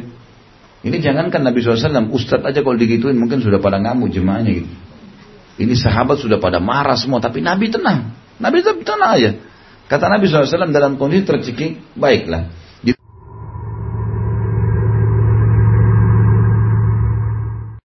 Di akhirat. Allah memutus hidupnya dari berkah, maka dia tidak mengambil manfaat darinya. Tidak berbekal padanya dengan amal soleh untuk hari akhiratnya. Dia tidak ada manfaatnya, amal soleh pun tidak akan ada manfaatnya di hari kiamat. Allah memutus hatinya dari berkah, maka dia tidak memahami kebaikan, tidak menjadikannya layak dan pantas untuk mengetahui, mencintainya dan beriman kepada rasul-rasulnya. Allah memutus amal-amalnya dari berkah, maka dia tidak menggunakannya dalam ketaatan. Allah memutusnya dari para penolong, maka dia tidak menemukan penolong dan pembantu. Memutusnya dari seluruh ketaatan dan amal-amal soleh, maka dia tidak mengenyam rasanya dan tidak merasakan eh, tidak merasakan rasa manisnya. Jika dia melakukannya secara lahir, kelihatan dia berbuat amal soleh, maka hatinya kosong darinya. Oleh karena itu, Abu Bakar bin Iyash, ya, di sini disebut Ayyash ya, Abu Bakar bin Ayyash, rahimahullah berkata, ahli sunnah, ya, mati tetapi nama mereka hidup, sementara ahli bid'ah mati dan mati pula nama mereka. Karena ahli sunnah yang mengikuti sunnah Nabi Muhammad SAW, tentu kalau dikatakan ahli bid'ah atau ahli sunnah, ahli sunnah, sunnah adalah lawannya bid'ah. Gitu. Sunnah apa pun yang dicontohkan oleh Nabi SAW dari perkataan dan perbuatan. Bid'ah apa pun yang tidak dicontohkan oleh Nabi SAW. Maka kalau dikatakan ahli sunnah yang mengikuti sunnah Nabi, ahli bid'ah yang menolak ajaran Nabi SAW.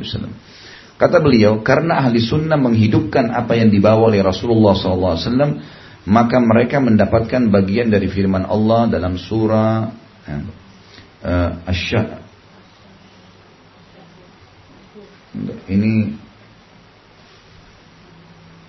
bukan ya tidak ada nama surah ini. Hmm, mungkin asy-syu'ara ini. Coba dibuka surah asy-syu'ara ayat 4 warafa warafa'na laka warafa'na laka dzikrak Oh bukan ini di eh, juz 30 yang salah satu ayat di juz 30. Dan kami tinggikan bagimu sebutan namamu. Sementara ahli bidah membenci apa yang dibawa oleh Rasulullah SAW, maka mereka mendapatkan bagian dari firman Allah surah Al-Kautsar ayat 3. Inna syani'aka huwal abtar. Sungguhnya orang-orang yang membenci kamu dialah yang terputus dari rahmat Allah. Sebagaimana kita wajib memberikan hak penuh beliau, firman Allah Ta'ala juga menjelaskan masalah itu surah At-Taubah ayat 91. Ya. Asyarah ya. Ya, surah nomor 94. Baik. Kita sekarang lanjutkan surah At-Taubah ayat 91.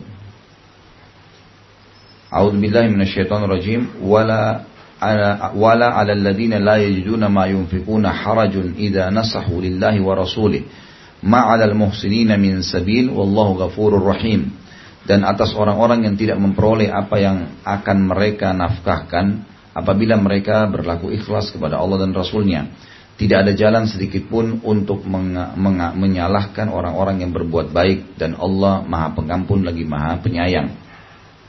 Di sini maksudnya kita harus ya menerima saksi bahasan adalah mereka berlaku ikhlas kepada Allah dan Rasulnya. Menerima dengan tulus semua apa yang Allah dan Rasulnya perintahkan dan meninggalkan larangan.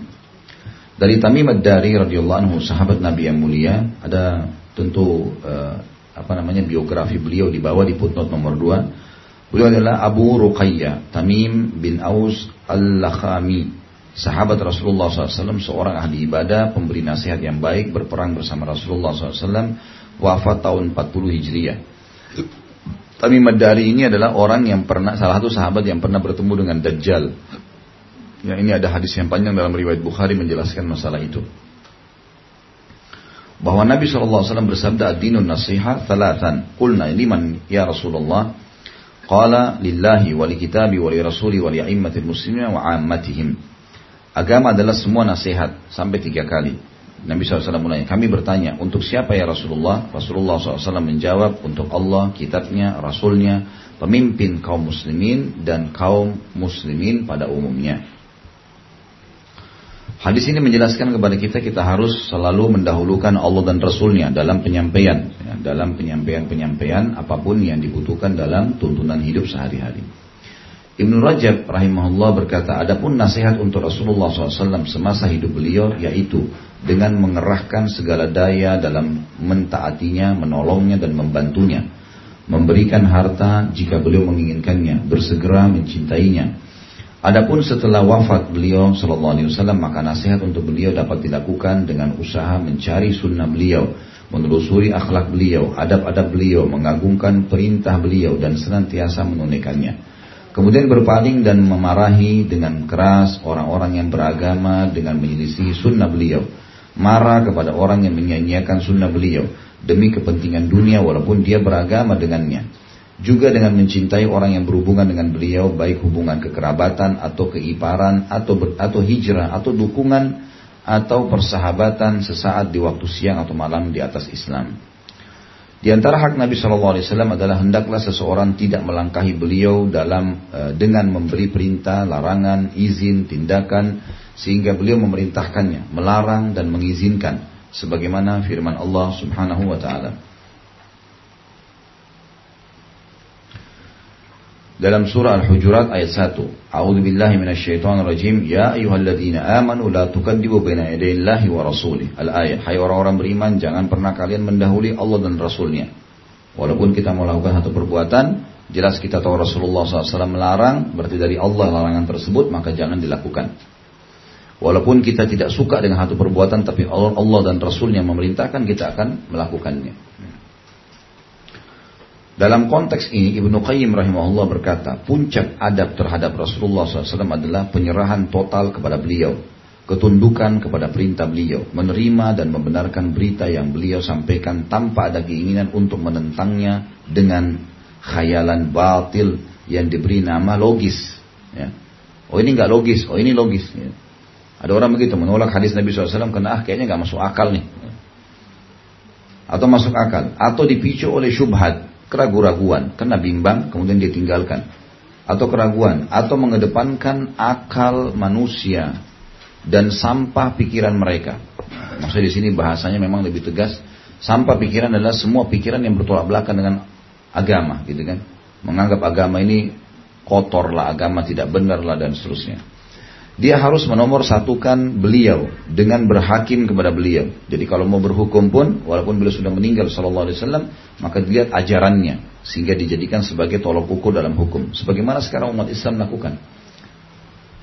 Kemudian dikatakan menerima keputusan beliau setelah tahu ada hadisnya maka itu yang dijadikan sebagai keputusan patuh dan pasrah sebagaimana seseorang mengesahkan yang mengutus beliau Sallallahu Alaihi Wasallam dengan beribadah sebagaimana kita juga pasrah kepada Allah yang telah mengutus Nabi Muhammad SAW. Jadi kita e, beribadah, ketundukan, kerendahan, taubat dan tawakal. Sebagaimana kita harus beribadah kepada Allah, tunduk, merendahkan diri, taubat dan bertawakal. Begitu pula kita tunduk kepada perintah Nabi SAW yang diutus oleh Sang Pencipta tadi. Ibnu Qayyim juga berkata, di antara adab kepada Rasulullah SAW adalah hendaknya hendaknya sabda beliau tidak dianggap muskil. Muskil itu masalah. Ya. Justru yang muskil adalah pendapat manusia di hadapan sabda Nabi SAW. Nas atau hadis Rasul jangan ditentang dengan kias. Kias itu perumpamaan. Ya. Justru segala kias atau perumpamaan harus dibuang. Sementara nas-nas beliau diterima menerima tuntunannya dan hendaknya tidak dikaitkan kepada persetujuan seseorang. Gak ada hubungannya orang setuju nggak setuju Rasulullah SAW ucapin kita sebagai orang beriman melakukannya. Di antara hak beliau SAW adalah bahwa Allah Subhanahu Wa Taala memerintahkan kita untuk mendukung dan menghormati beliau. Sebagaimana firmannya surah Al-Fatih ayat 9. A'udzu billahi minasyaitonir rajim wa tu'azziruhu wa tuwakkiruhu. Al-ayat kalian menguatkan agamanya, e, mendukung Nabi itu untuk menguatkan agamanya, agama Allah dan membesarkan agama itu. Jadi mendukung Nabi SAW berarti mendukung membesarkan agama Allah. Ibnu Taimiyah berkata, At-ta'zir di sini, tu'azziruhu, adalah nama yang mencakup makna menolong, mendukung, dan melindungi beliau dari segala yang menyakiti beliau, sallallahu alaihi wasallam, Sementara at-tawkir wa tuwakkiruhu adalah nama yang mencakup keadaan yang berisi ketenangan dan ketentraman kepada penghor kepada penghormatan dan pemuliaan dan memperlakukan beliau dengan penghormatan, pengagungan dan penghargaan sehingga beliau terlindungi dari segala sesuatu yang mengeluarkan beliau dari batas wibawa. Mungkin kalau teman-teman yang mengikuti dari awal buku ini tahu, misal contoh hadis-hadis Nabi yang menyampaikan tentang sifat zatiannya Allah, sifat fisiknya Allah ya. Seperti misalnya dikatakan Allah punya tangan, Allah punya kaki. Hadis Nabi SAW yang mengatakan nanti pada hari kiamat pada saat orang-orang dilemparkan ke dalam api neraka, maka Allah berfirman kepada neraka, Halim talati, apa kau sudah penuh? Neraka terus mengatakan hal min mazid, apakah masih bisa ditambah-tambah aja? Lemparin semua orang-orang yang jahat tuh. Sampai kata Nabi SAW, Allah Tuhan yang maha suci dan mulia meletakkan telapak kakinya pada neraka itu. Kemudian neraka itu berkata, maka e, bersatulah satu sama yang lain di antaranya, jadi menjadi ngerut seperti daging yang berkerut. Sampai neraka mengatakan, kafa, kafa wa izzatika. Cukuplah, cukuplah dengan kemaha muliaanmu. Hadis ini menjelaskan Allah punya telapak kaki. Apa yang harus kita lakukan? Menerima itu. Sebagaimana Nabi SAW ucapkan. Tidak boleh kita ragu. Allah punya telapak kaki. Tetapi tidak ada kejelasan dari Nabi SAW bagaimana telapak kaki Allah. Apakah sama dengan manusia atau tidak. Kata para ulama Allah dengan kemaha muliannya dan kemaha besarannya telah menciptakan makhluknya dengan beragam macam bentuk kaki. Semua hewan berbeda bentuk kakinya. Manusia berbeda. Mungkin jin pun berbeda. Gitu kan. Malaikat pun berbeda. Semua itu agar menunjukkan kemaha besaran Allah subhanahu wa ta'ala dan dia tidak menyerupai makhluknya. Makanya dia mengatakan laisa syai'un wa huwas samiul basir. Allah itu tidak menyerupai apa pun dan dia zat yang Maha mendengar dan Maha melihat. Tugas kita menerima hadis seperti ini apa adanya. Apa adanya, gitu kan? Allah Subhanahu wa taala memiliki telapak kaki ya sudah. Memang Allah begitu. Ya. Dan terlalu banyak contoh-contoh berhubungan dengan masalah ini apalagi kalau penyampaian tentang hal-hal yang gaib ya tentang singgasananya Allah, tentang sidratil muntaha, tentang langit-langit, tentang jumlah malaikat, banyak sekali. Maka semua harus dihormatin. Ya. Orang yang tidak ragu sedikit saja, menganggap muskil, menganggap ada masalah di sini, berarti tidak menghormati Nabi Shallallahu Alaihi Wasallam. Seakan-akan Nabi itu berdusta. Nah, maksud di akal nih, itu nggak bisa. Akal yang harus tunduk dengan nas, dengan dalil-dalil, bukan nas yang tunduk dengan akal. Bayangkan kalau semua dalil Al-Quran dan Sunnah harus tunduk dengan akal manusia. Akal siapa yang jadi tolok ukur kira-kira? Tapi kalau kita balik semua akal tunduk dengan nas, nas Al-Quran dan Sunnah pasti jadi jadi rujukan karena semua akalnya harus tunduk. Tapi kalau kita balik akal siapa yang jadi tolok ukur gitu? Nggak mungkin. Gitu kan? Nah banyak orang begitu, kayaknya nggak masuk di akal nih, kayaknya nggak mungkin, kayaknya begini, masa sih dan seterusnya. Ini semua pertanyaan yang bisa membawa pada kekufuran. Al-Khadi bin Iyad berkata, ketahuilah bahwa menghormati, menghargai dan mengagungkan Nabi SAW setelah beliau wafat adalah harus sebagaimana ketika beliau masih hidup dan hal itu pada saat menyebut namanya SAW jadi kalau disebut kita sebutkan salawatnya menyinggung sunnah dan hadisnya ya, mendengar nama dan sirahnya memperlakukan keluarga dan orang-orang terdekat beliau dan menghargai ahli bait ya keturunan Nabi SAW dan para sahabat beliau ridwanullahi alaihim. Al-Qadi Iyad berkata, itulah sirah as-salafus salih dan para imam kita terdahulu. Maksudnya itulah tata cara hidupnya dulu orang-orang terdahulu sebelum kita. Orang-orang salaf dari para sahabat, tabi'in yang saleh. Dan para imam-imam kita maksudnya imam-imam ya, yang telah terkenal dalam imam-imam tabi'in ya ulama-ulama besar dari empat imam madhab semuanya menghormati apa yang Nabi SAW perintahkan dan titahkan serta menghormati semua yang Nabi SAW jadikan sebagai teman atau pasangan hidup. Jika telah tetap kewajiban menunaikan hak beliau sallallahu alaihi wasallam mentaatinya, mencintainya, menasihati untuk beliau tunduk dan berserah diri kepadanya sebagaimana telah diketahui kewajiban mendukung beliau, menghormati dan mengagungkan beliau, maka pada saat yang sama wajib pula untuk tidak bersikap berlebih-lebihan terhadap beliau dan tidak mengangkat beliau di atas kedudukan yang diberikan Allah kepada beliau sallallahu alaihi wasallam. Maka beliau tidak dijadikan sekutu bersama Allah. Walaupun kita harus memuliakan Nabi SAW, jangan sampai justru melanggar apa yang Nabi SAW larang. Seperti mendudukkan Nabi SAW di posisi Allah. Nah, ini juga tidak boleh. Sebagaimana beliau bersabda, La tatrutni kama atrata an-nasara Isa bin Maryam. Jangan kalian memuji saya berlebihan seperti Nasara memuji Isa putra Maryam. Walakin kulu Abdullahi wa Rasuluh. Jangan sampai kalian mengatakan Muhammad itu anak Tuhan. Gitu. Gitu. Karena berlebihan akhirnya sampai mendudukan posisi yang melebihi batas. Gitu. Jadi kata Nabi SAW, ucapkanlah hamba Allah dan Rasulnya.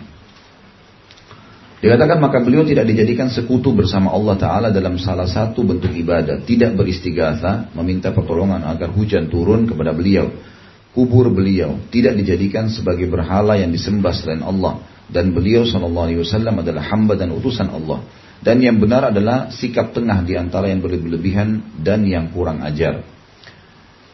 Ibnu Abdul Hadi berkata, ta'zim atau pengagungan ada dua macam. Pertama, ta'zim, pengagungan dengan apa yang dicintai oleh yang dicintai, oleh yang diagungkan. Dengan cara apa yang dicintai oleh yang diagungkan yang mana yang diagungkan itu meridhoinya. Jadi kalau misalnya kita mengagungkan seseorang, maka berarti bentuk cinta kita adalah kita mencintai apa yang dia suka.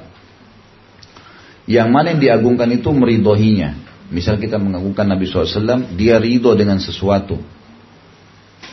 Memerintahnya dan memuji pelakunya. Ini adalah ta'zim yang hakiki. Kedua adalah ta'zim atau pengagungan dengan dengan apa yang dibenci oleh yang diagungkan tidak menyukai dan mencela pelakunya. Jadi kalau ada satu sifat perbuatan yang Nabi SAW tidak suka, gitu kan, maka di sini kita masuk dalam pengagungan Rasulullah SAW atau orang yang kita agungkan tadi kalau kita membenci juga pelakunya sebagaimana Nabi SAW suruh kita atau atau beliau membencinya. Kemudian dikatakan ini adalah sikap kalau seandainya orang melanggar ini, ini bukan ta'zim, ya. Kalau selain daripada ini dianggap bukan ta'zim, bukan mengagungkan. Ini adalah sikap berlebih-lebihan yang menafikan ta'zim. Kalau seandainya orang tidak ya melakukan dan meninggalkan atau mencintai dan membenci apa yang tidak disukai atau dibenci atau dicintai oleh orang yang sedang kita agungkan. Oleh karena itu golongan Rafidah, Rafidah bisa dilihat footnote nomor 2, salah satu sekte Syiah terbesar berpendapat bahwa khalifah setelah Nabi SAW adalah Ali radhiyallahu anhu dengan nas yang jelas. Mereka menganggap imam adalah target terpenting dan kedudukan agama yang paling mulia. Tentu Rafidah sekarang diistilahkan dari Rafidah, Rafidah berarti menolak ya. Mereka menolak khilafahnya Abu Bakar dan Umar yang merupakan mertua Nabi SAW dengan beragam macam argumen yang disampaikan. Kemudian tidak meng, uh, dikatakan oleh karena itu golongan Rafidah tidak menghormati Ali radhiyallahu anhu karena mereka mengklaim ada sifat ketuhanan, kenabian dan kemaksuman dan lain-lain pada diri Ali. Orang-orang Nasrani juga tidak mengagungkan Nabi Isa alaihissalam karena klaim mereka padanya bahwa beliau adalah anak Tuhan. Nabi Muhammad SAW sendiri eh, Nabi Muhammad SAW sendiri telah mengingkari orang yang menghormati beliau dengan sesuatu yang tidak disyariatkannya. Nabi SAW mengingkari sujudnya Mu'ad kepada beliau. Padahal itu murni ta'zim. Jadi dalam riwayat Bukhari pernah Mu'ad bin Jabal waktu diutus menjadi da'i di Yaman. Kemudian beliau balik ke Madinah. Begitu ketemu Nabi SAW langsung sujud di bawah kaki Nabi. Kata Nabi SAW berdiri hai Mu'ad. Berdiri Mu'ad. Lalu ditanyakan kenapa kau lakukan itu? Dia mengatakan ya Rasulullah, saya menemukan di Yaman setiap kali orang meng meng menghormati seseorang, mungkin dituakan orang tuanya kah, kepala suku kah, raja kah, mereka sujud di bawah kakinya. Maka saya menganggap anda orang yang paling pantas saya sujudi. Apa kata Nabi SAW? Tidak hai Mu'ad. Tidak boleh sujud kepada selain Allah. Kalau seandainya boleh pun makhluk sujud kepada makhluk, saya akan suruh istri sujud pada suaminya. Gitu kan? Di sini kita lihat Nabi SAW menolak, padahal itu ta'zim, pengagungan. Tapi karena menyamai haknya Allah dilarang oleh Nabi SAW. Maka termasuk cinta kepada Nabi adalah meninggalkan apa yang dia Larang sallallahu alaihi wasallam. Nabi SAW mengingkari sujudnya Mu'ad kepada beliau padahal itu murni ta'zim. Di dalam Al-Musnad, maksudnya Musnad Imam Ahmad ya, hadis riwayat Imam Ahmad dengan sanad sahih berdasarkan syarat Muslim dari Anas bin Malik, "Anna rajulan qala ya Muhammad ya sayyidina wa ibna sayyidina wa khairana wa ibna khairina." Faqala Rasulullah sallallahu alaihi wasallam, "Alaikum bi aqwa bi aqwalikum wa la yastahwidhannakum Ana Muhammad bin Abdullah, Abdullah wa rasuluh. Wallahi ma uhibba an tarfa'uni fawqa manzilati allati anzalani Allah azza. Hadis ini diriwayatkan Imam Ahmad dan Abu Nuaim dalam Al-Hillah dengan sanad yang sahih tentunya. Bahwa seorang laki-laki pernah bertemu dengan Nabi SAW, sahabat Nabi. Lalu dia mengatakan, Ya Muhammad, Ya Sayyid kami, maksudnya Tuan kami. Dan putra Sayyid kami. Ya. Maksudnya ayahmu juga Sayyid. Ya. Orang Tuan maksudnya orang terbaik kami dan putra orang terbaik kami. Maka Rasulullah SAW bersabda, ucapkan kata-kata yang wajar, yang biasa kalian ucapkan. Jangan sampai kalian terbujuk oleh syaitan. Aku adalah Muhammad bin Abdullah, hamba dan Rasul Allah. Demi Allah, aku tidak suka. Nah, perkataan Nabi SAW, aku tidak suka, maksudnya jangan ucapin kalimat itu. Aku tidak suka kalian mengangkatku di atas kedudukanku yang telah Allah berikan kepadaku. Tidak usah pakai kata Sayyidina. Pakai Nabiullah, Rasulullah. Itu lebih dicintai oleh Nabi Shallallahu Alaihi Wasallam. Sebagaimana saya jelaskan tadi di awal. Penutupan bahasan kita adalah sabda Nabi Shallallahu Alaihi Wasallam yang tadi sudah saya sebutkan hadisnya diriwayatkan oleh Imam Bukhari dalam kitab Ahadith al-Anbiya. La tatruni kama atratin nasara ibn Maryam fa innama ana abdun faqulu abdullahi wa rasuluh Janganlah kalian memujiku berlebihan seperti pujian berlebihan yang dilakukan oleh orang-orang Nasrani, Nasrani kepada Nabi Isa putra Maryam. Aku hanyalah seorang hamba, maka katakanlah hamba dan rasulnya. Nabi kita Muhammad SAW telah berusaha maksimal menjaga kemurnian tauhid, pengesahan Allah dan mewujudkannya.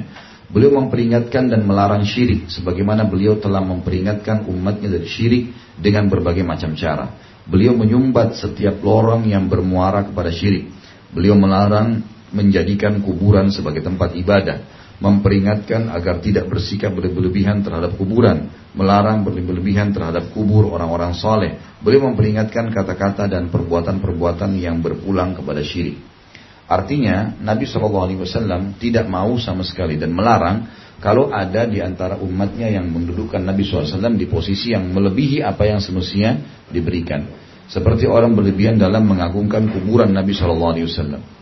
Kuburan Nabi SAW saja itu para sahabat tidak berlebihan. Sebagaimana sabda beliau sebenarnya. Beliau menyuruh kuburan itu didatangin, diberikan salam, didoakan. Itu yang dilakukan oleh seorang muslim. Maka itu dilakukan oleh para sahabat kepada Nabi SAW dan juga dilakukan oleh para sahabat dan turun temurun kepada setiap umat Islam yang sekarang berpegang teguh pada sunnah Nabi Wasallam. Termasuk dalam hal yang harus diperhatikan. Cukup dulu sampai sini ya. Pertanyaan banyak sekali. Ini soalnya hari Jumat ya.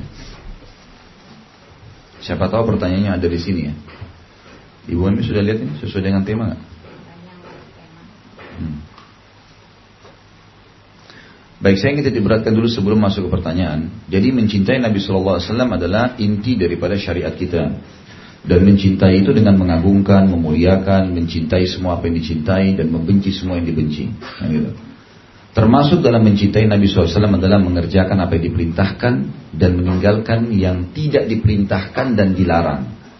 Pernah saya titik beratkan ya, Kasuistik misalnya kita e, mengatakan baik saya mengerjakan apa yang Nabi perintahkan dan saya meninggalkan apa yang Nabi larang. Tetapi yang Nabi tidak pernah larang, nggak apa-apa saya buat. Maksudnya menambah syariat. Yang biasa orang para ulama sebutkan dengan istilah bid'ah. Nggak apa-apa nih kita lakukan. Toh kan baik. Selalu membahasakan toh ini baik. Nah, orang yang mengatakan ini teman-teman sekalian coba renungi apa yang saya sampaikan. Kata para ulama, kalau seandainya Anda semua berargumen dan mengatakan yang penting ini baik, maka sama saja kita sedang mengatakan maaf Rasulullah saya lebih tahu daripada Anda. Karena Rasulullah SAW menerima wahyu dari sang pencipta. Tidak ada sesuatu yang beliau tidak tahu. Jangan sampai kita menambah, sedangkan yang ada perintahnya saja sudah banyak. Gitu. Kenapa harus membuat yang sudah ada perintahnya? Karena termasuk dalam pelanggaran teman-teman sekalian adalah sesuatu yang tidak dicontohkan. Masih ingat saya pernah kasih contoh? Kalau misal kita kerja di satu perusahaan, niat kita baik nih. Perusahaan itu sudah menata ini ruangan kantor staf si fulan, staf si fulan, warnanya sudah dikasih, misalnya temboknya warna coklat, mejanya warnanya coklat, di situ sudah ditata sedemikian rupa komputernya. Baik, datang seorang pegawai, dia niatnya baik nih. Ini menurut dia kayaknya lebih bagus kalau warna biru. Dicat sama dia. Pimpinan perusahaan tidak suruh. Pelanggaran atau bukan? Pelanggaran. Berarti yang tidak diperintahkan juga itu pelanggaran. Kan gitu. Banyak orang tidak tahu. Ini pegawai iseng. Dia lihat di depan perusahaan kayaknya bagus kalau taruh bunga nih. Dia beli bunga, niatnya baik. Atau dia pasang karpet, pemimpin perusahaan tidak suruh. Tapi dia lakukan. Apakah cukup dengan niat baik? Nggak cukup. Pimpinan perusahaan akan marah. Kenapa kau lakukan nih? Kenapa ubah catnya? Kenapa pasang bunga? Oh ini bagus nih menurut saya. Itu menurut kamu. Kan gitu. Menurut pemiliknya ini tidak. Kalau bagus pasti dia sudah suruh. Berbeda antara Allah subhanahu wa ta'ala dengan makhluknya. Allah sudah menurunkan kesempurnaan agama. Al-Ma'idah ayat 3 menjelaskan. Al-yawma akmaltu lakum dinakum. Kata-kata akmaltu, hari ini aku, kata Allah sebagai pencipta, telah menyempurnakan agama kalian. Wa atmamtu alaikum ni'mati. Dan semua nikmatku kalau kalian jalankan perintah agama itu yang sudah sempurna, akan datang kepada kalian. Janji-janjiku akan kalian kalian dapat. Wa raditu lakumul islam adin. Aku ridho Islam sebagai agama kalian. Berarti tidak butuh ditambah. Gak usah dibuat-buat nih. Pertahankan yang sudah diperintahkan oleh Nabi SAW dicontohin cukup sampai di situ. Jangan sampai ditambah. Gitu kan? Ini mudah-mudahan bisa jadi bahan renungan ya. Kan kadang-kadang kalau kita ingatkan, selalu dianggap oh ini Wahabi nih, oh ini garis keras, oh ini begini. Padahal Wahabi pun itu apa nggak jelas itu. Nggak jelas itu apa. Semua orang yang mengikut sunnah Nabi dianggap Wahabi. Saudi itu Wahabi. Madinah itu Wahabi. Subhanallah. Nabimu lahir di Mekah. Meninggal di Madinah. Ini dua kota ini adalah kota yang mulia. Dan sampai sekarang Allah masih mewariskan dari zaman sahabat, tabi'in, tabi tabi'in. Di Masjid Nabawi dan Masjid Haram selalu ada halaka ulama. Selalu firman Allah dan sabda Nabi SAW. Coba buktiin sendiri. Kalau lagi umroh dan haji datang ke majelis-majelis ulama, pindah-pindah aja deh. Kalau ini terutama laki-laki biasa. Kalau saya lagi bimbing umrah saya ajak tuh. Kalau pas lagi bertepatan maghrib isya, duduk di majelis lalu saya sampaikan nih, syekhnya ngomong ini loh, ngomong ini, ngomong ini, ngomong ini. Dari awal pertemuan sampai akhir semua jemaah saya bilang, dari tadi Ustaz Allah berfirman, Rasulullah bersabda, iya. Ini yang disebarkan di Indonesia ini Wahabi ini. Ini, di, jadi disebarin isu itu supaya orang jauh dari sunnah Nabi Shallallahu Alaihi Wasallam. Bagaimana cara? Memang kita harus memurnikan ajaran baginda Nabi SAW. Harus. Karena agama sudah sempurna, nggak butuh ditambah. Banyak orang yang mengatakan buktinya ada sahabat yang melakukan sahabat melakukan di zaman Nabi SAW karena wahyu masih turun. Kalau benar setuju disetujui oleh wahyu dari Allah maka Nabi SAW tidak tegur. Kalau salah ditegur. Itu sahabat dan wahyu masih sementara proses turun. Nggak bisa dijadikan alasan nih, gitu kan? Kalau setelah Al-Quran sempurna Nabi SAW sudah meninggal, karena beliau tidak meninggal kecuali sudah sempurna agama ini kan gitu. Kita nggak boleh lagi buat. Bayangin kalau setiap orang kita di sini aja di majelis ini yang hadir, setiap orang di antara kita mengatakan ini baik sesuai dengan hawa nafsu dia masing-masing. Berapa banyak tambahan dalam syariat Allah? Hah?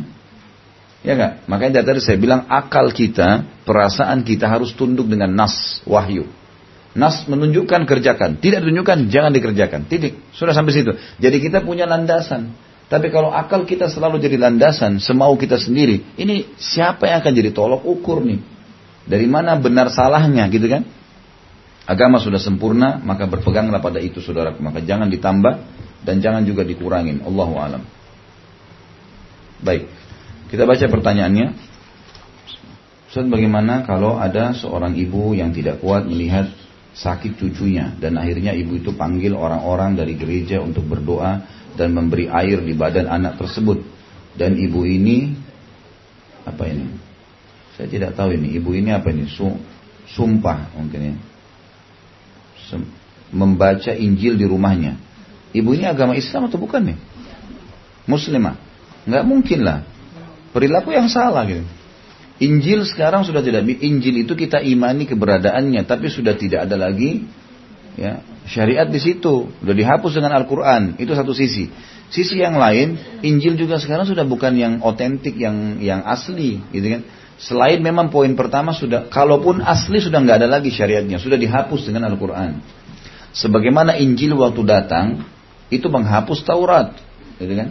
Memang kitab-kitab yang turun, yang dibawa oleh para rasul menghapus ajaran sebelumnya. Kenapa harus ke gereja nih? Kecuali dia Nasrania. Kalau dia muslimah, kenapa dia nggak ke masjid? Kenapa nggak datang kepada para ulama muslimin? Gitu kan? Jelas perilaku yang salah ini. Kalau tidak tahan lihat sakit kan selain ke dokter juga ada dalam istilah agama kita rukyah. Datang kepada para ulama-ulama ya yang bisa merukyah kemudian minta agar dibacain ayat-ayat dan hadis Nabi doa-doa Nabi SAW zikir yang diajarkan oleh Nabi SAW itu semestinya.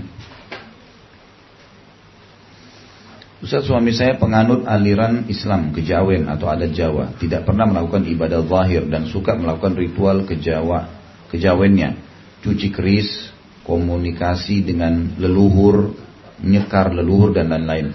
Namun ketika kami membahas hal itu, beliau berkata agama kita sama, Tuhan kita sama, tapi kiblat kita yang beda. Kamu ke Arab, saya ke Jawa. Hmm. Bagaimana status pernikahan saya sekarang Ustaz? Apa yang harus saya lakukan? Suami saya sulit percaya dan mendengar kata orang lain, termasuk keluarga, tokoh agama, apalagi saya sebagai istri. Ini bukan muslim ini. Ya, mohon maaf saya bahasakan ini bukan muslim. Siapa pun orang Islam yang mengaku Islam lalu mengatakan Ka'bah bukan kiblat, kafir, nggak bisa, gitu kan? Atau mengatakan memang ibadah kita beda dengan ibadah kamu, beda. Mereka tidak pakai Al-Quran, tidak pakai Sunnah, ini jelas berbeda. Dan memang sudah di, kalau kejawen ini yang dikembalikan kepada tradisi Jawa, cuman dikemas secara Islam, ini tetap bukan perbuatan Islam, jauh dari Islam, tidak boleh. Kalau status pernikahan ibu kembali kepada kasus pernikahan seperti para sahabiat yang suaminya masih dalam keadaan kafir di Mekah. Ditawarkan Islam yang benar. Tidak mau, tidak bisa bersatu. Sampai suaminya taubat. Haju begitu perilaku. Seperti misalnya kasus Zainab. Anak Nabi SAW kan menikah dengan Abul As. Abul As tetap dalam keyakinan mereka. Perlu diketahui ya, orang-orang Quraisy Mekah menyembah Allah. Menyembah Allah. Ya. Mereka yakin ada Allah. Tapi mereka menjadikan berhala-berhala yang mereka sembah itu sebagai perantara dengan Allah. Gara-gara itu Allah cap mereka musyrik. Gara-gara itu Allah cap mereka musyrik, gitu kan? Dan pada saat Zainab mengikrarkan syahadat beriman kepada ayahnya Nabi SAW, Abu As tidak mau dipisahkan oleh Nabi SAW. Nggak boleh bersatu, gitu kan? Sampai akhirnya Abu As masuk Islam. Setelah masuk Islam disatukan lagi tanpa pernikahan. Tanpa pernikahan. Allahu a'lam. Bagaimana cara kita menyikapi keluarga kita, orang tua atau suami yang ibadahnya tidak disyariatkan? Masih melakukan perubahan bidah. Sementara kedudukan mereka di dunia adalah orang-orang yang harus kita patuhi. Dipatuhi kembali kepada hadis Nabi yang berbunyi la ta'ata illa fi ma'ruf. Tidak ada ketaatan kepada siapa pun yang disuruh taati, orang tua atau suami, gitu kan? Kecuali pada hal yang ma'ruf yang Allah perintahkan. Dalam hadis yang lain, la ta'ata di makhlukin fi ma'asiyati khaliq, kata Nabi SAW. Tidak boleh patuh kepada makhluk, orang tua atau suami, atasan, pimpinan negara, pada hal yang berbau maksiat pada sang pencipta. Nggak boleh. Ibu pakai jilbab, suaminya bilang buka jilbab kamu. Nggak boleh dipatuhi. Kita mau sholat, orang tua larang sholat, tidak boleh dipatuhi. Kalau yang berhubungan dengan hal-hal yang dibolehkan dalam agama, wajib kita patuhi. Pelayanan, hal-hal seperti itulah. Jadi harus difahami. Tolok ukurnya adalah itu perintah sesuai dengan hukum Allah atau tidak. Sudah dengan Allah kita wajib patuhi sebagai bentuk ketaatan kita kepada Allah bukan pada dia. Gitu kan? Seperti itu. Pada hari Natal jika kita datang ke rumah orang tua kami, eh, apakah itu diharamkan? Tidak mengucapkan selamat Natal, tidak mengikuti acara ibadah-ibadah mereka jika ada. Biasanya hanya makan-makan dan kumpul keluarga. Datang dengan niat sebatas silaturahim dan menghormati orang tua. Sebenarnya khusus datang di acara ritual itu yang dilarang. Gitu kan? Ibu dan bapak silaturahim ke orang tua setiap hari. Setiap hari. Satu hari sepuluh kali datang ke rumahnya nggak apa-apa. Gitu kan? Walaupun dalam keadaan kafir. Tapi bukan di momen ibadah mereka. Memang nggak boleh mendukung ibadahnya. Apa pun yang berbau dukungan terhadap ibadah non Muslim itu dilarang. Termasuk sabda Nabi Shallallahu Alaihi Wasallam, kalau ahli kitab sedang beribadah, jauhi tempat ibadah mereka, karena laknat Allah sedang turun. Jadi nggak boleh kayak kita datang ke gereja atau mereka lagi nyanyi-nyanyi, walaupun di rumah itu memang tidak dibolehkan, karena mereka sedang mengikrarkan Allah punya anak. Itu nggak boleh. Allah marah sekali dengan itu, gitu kan?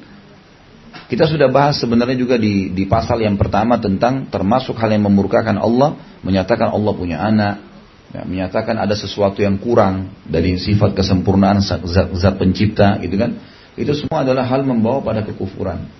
Jadi lakukanlah apa yang agama Islam ajarkan, ya, gitu kan? Jadi kita tetap lakukan apa saja. Misal kita datang kalau ibu mau dan bapak sekalian mau datang satu hari sebelum Natal atau satu hari sesudahnya, tidak berhubungan sama momen hari itu. Karena dukungan. Ya. Uh, yang lain silakan jenguk kalau sakit. Penuhi semua kebutuhan orang tua kita. Makanannya, minumannya, rumahnya kita yang beliin, mobilnya kita beliin silakan. Itu nggak apa-apa dalam Islam. Hanya satu, jangan dukung ibadahnya. Hanya itu. Jangan dukung kalau sudah berhubungan dengan akidah. Yang lain semua bantu. Jenguk kalau sakit, bantu kalau lagi butuh. Bahkan ibu dan bapak sekalian menjadi orang yang paling bakti dengan orang tuanya walaupun kafir. Tadi saya bilang, semua sabunnya, samponya, makanannya, minumannya, pakainya ibu yang siapin, bapak yang siapin semua. Itu yang diberitakan dalam agama, gitu kan? Tapi khusus masalah ibadah itu dihindari. Kan gitu. Ini pernah saya jelaskan tentang sebab turunnya surah Al-Kafirun. Masih ingat ada seorang Quraisy yang datang mengatakan, Hai Muhammad, Mekah kita bagi dua saja. Lalu kata Nabi SAW, apa yang kau maksudkan? Dia bilang, sehari kau sembah Tuhan kami, sehari kami sembah Tuhanmu. Bagi rata aja supaya adil. Kata Nabi SAW tidak bisa. Artinya sehari kau dukung kami, ucapin selamat, ikutin ibadah-ibadah kami. Sehari kami dukung juga kamu. Toleransi. Kata Nabi SAW tidak bisa. Lalu mereka bilang lagi, kalau begitu hai Muhammad, sehari buat kami, sepekan buat kamu. Kata Nabi SAW tidak bisa. Musyawarah lagi orang Quraisy tanya lagi, ya hai Muhammad, sehari buat kami, sebulan buat kamu. Kata Nabi SAW nggak bisa. Sehari buat kami, setahun buat kamu. Gak bisa. Sehari buat kami, seumur hidup buat kamu. Kalau mau dipikir secara akal, sehari kita ikut-ikut nyanyi-nyanyi, dukung segala. Mereka beriman seumur hidupnya nih. Kata Nabi SAW tidak bisa. Jibril AS datang membawa al-kafirun lengkap. A'udzubillahi kul ya kafirun. Katakan kepada orang-orang yang masih kafir kepada Allah itu. La ma ta'budun. Saya tidak akan menyembah apa yang kalian sembah, ikut-ikutan dalam ibadah kalian. Wala antum abiduna ma'bud. Kalian juga tidak usah repot-repot mengucapin kepada saya. Gak usah dukung saya, gak usah ikut sholat, gak usah kalau masuk rumah saya pakai jilbab. Gak apa-apa, ikuti agama kalian sendiri. Ya. Wala ana abidun ma'abadtum, wala antum abidun diulangi. Wala antum abiduna ma'bud. Saya tidak akan ikut-ikut sembah kalian sembah, tidak akan dukung apa pun, tidak akan berhubungan apa pun dengan ibadah kalian. Kalian juga tidak usah berhubungan apa pun dengan ibadah saya. Lakum dinukum waliyadin. Khusus masalah hubungan dengan ibadah, akidah, ibadah nggak ada hubungannya. Kalian punya agama, ajaran saya juga punya agama. Konsepnya jelas. Tapi yang lain silahkan. Ya, toleransi yang hal-hal yang dibolehkan. Saya sudah pernah jelaskan kan. Apalagi itu juga saya sudah rincikan bagaimana bakti dengan orang tua, silaturahim keluarga, partner bisnis, berteman, bertetangga, boleh semua, boleh. Nggak ada masalah. Hanya satu, jangan dukung ibadahnya. Kalau dia minta sumbangan bangun gereja, nggak bisa. Nggak bisa. Mereka pun mau sumbang buat masjid, nggak usah terima. Nggak apa-apa. Lakum dinukum waliyadin. Khusus ibadah jangan. Ustaz ingin menanyakan ulil amri bagaimana menyikapi dengan calon pemimpin kafir dan pemimpin muslim yang zalim. Karena banyak yang tidak mempedulikan agama di calon di calon pemimpin tersebut. Bagaimana cara menjelaskan kepada orang yang belum ada ilmunya tentang ini? Ini sudah pernah kita jelaskan pertemuan yang lalu ya. Saya sudah bilang tidak boleh milih pemimpin non muslim apa pun alasannya. Gak bisa. Mau dia baik, mau dia adil kecuali bapak ibu hidup di wilayah minoritas. Kita minoritas. Di Eropa, di Amerika, di Australia, kita memang minoritas. Ya udah, Biarin aja mereka pilih pilihan siapa yang jadi pemimpin yang sesuai dengan agama kita kita patuhin. Udah. Yang tidak sesuai kita tinggalkan. Tapi di komunitas muslim dicari pemimpin non muslim untuk apa ya? Nggak boleh. Surah Al-Maidah 57 melarang secara mutlak itu. Nggak boleh kita memilih. Ini saya sudah cukup, gitu kan? Dan saya melihat sampai sekarang tidak adil kalau kita selalu mempertemukan pemimpin non muslim yang adil dengan pemimpin muslim yang tidak adil. Ini nggak nggak adil namanya. Muslim kan memang harus cari pemimpin muslim yang baik, yang adil. Dan masa sih umat Islam tidak bisa memilih pemimpin yang baik, pemimpin yang adil? Banyak orang-orang yang layak untuk itu di kampus-kampus berapa banyak dosen yang cerdas, berakal, pintar, punya ide yang banyak, ya. Atau mungkin ada pejabat-pejabat pemerintah mungkin yang layak untuk jadikan saya pemimpin, atau mungkin para ulama-ulama banyak yang bisa gitu. Masa tidak ada gitu? Mestinya. Dan saya masih heran kenapa orang Muslim pada saat pun ada non Muslim yang kampanye atau ini menang, kan kok bisa gitu loh? Ini muslimin kenapa memberikan dukungan? Ke mana ke mana per, uh, jiwa dia terhadap agamanya? Agama melarang, tidak boleh. Ini termasuk hal yang tidak boleh ya, mendukung mereka jadi pemimpin termasuk tidak boleh masuk dalam seperti masalah akidah tadi. Karena kalau saya misalnya Nasrani, naudzubillah, seseorang Nasrani, saya, kemudian saya bangun gereja, wajar nggak? Wajar, karena agama saya. Kalau saya Muslim, saya bangun masjid, wajar nggak? Wajar. Minimal kalau memimpin Muslim tidak akan bangun tempat ibadah non Muslim, itu minimal. Banyak orang muslim di Indonesia yang tidak sholat. Tapi kalau disuruh bangun tempat ibadah non muslim tidak mungkin. Dia masih punya uh, uh, benteng agama itu tidak mungkin dia melakukan kan gitu. Bisakah mendidik anak menjadi yang soleh atau solehah jika hanya ibu saja yang mendidik sedangkan bapaknya tidak mendukung tapi menyetujui tidak mendukung anak-anak tidak boleh dipaksa biarkan anak-anak dengan kesadaran sendiri bisa tentunya bisa saja bisa saja, tidak ada masalah itu. Jadi ibu itu memang sebenarnya sekolah pertama. Kalau dalam ilmu pendidikan Islam dikatakan ibu itu madrasatul ula. Memang sekolah pertama itu. Ayah itu memang dasarnya interaksi sama anak sedikit. Itu sudah hukum memang sistem gitu. Karena memang dia harus jihad, dia harus sholat di luar rumah, dia harus nagih utang, dia yang segala-galanya lah. Ya. Dia mengerjakan semuanya itu. Maka memang tidak bisa, dia harus cari nafkah, ibu yang memang memang anjuran utamanya di rumah. Ya. Pekerjaan itu di luar rumah kalau ada yang senggang.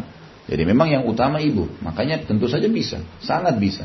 Dan sudah pernah saya ceritakan ada seseorang syekh yang menceritakan di Jeddah, dia buka di masjid dekat rumahnya tahfidz Quran. Anak-anak sekitar situ di RT itu kalau kita ya datang hafal Quran di masjid. E, ada satu anak baru pindah rupanya sama orang tuanya tinggal di RT itu, kemudian masuk masjid, ikut dalam halakah tadi. Tiba dia duduk tunggu gilirannya. Begitu tunggu tiba giliran, kata syekhnya surah apa yang kau bisa baca? Kata anak itu surah apa saja yang syekh minta. Baik, kamu bisa baca surah ini. Pertama dimulai juz 30 nih. Bisa dibaca, tajwidnya bagus, suaranya bagus, gitu kan. Terus ditanya, apa kau haf, uh, bisa baca surah lain? Bisa. Silakan Syekh pilih surah apa. Ini anak kalau tidak salah masih kelas 3 atau kelas 4 SD. Maka e, dibacain surah sampai syekhnya hanya mengetes surah-surah besar dalam surah Al-Baqarah ayatnya teracak semua dihafal. Saya tanya, "Kamu hafal Quran, Nak?" Dia bilang, "Iya." Kelas 3 SD ya, hafal Quran. Ini luar biasa. Dari umur 9 tahun itu 8 tahun 9 sudah hafal Quran. Ringkas ceritanya adalah kata syekhnya, "Nak, saya bisa ketemu sama ayah kamu nggak?" Pikiran syekhnya ini ayahnya yang luar biasa nih. Maka dia bilang bisa. Lalu dia lapor. Ditanya kamu dari mana? Dia bilang kami baru pindah dari satu kota pindah ke sini dan ini baru baru hari pertama. Anak ini rupanya sudah sering ke masjid, gitu kan?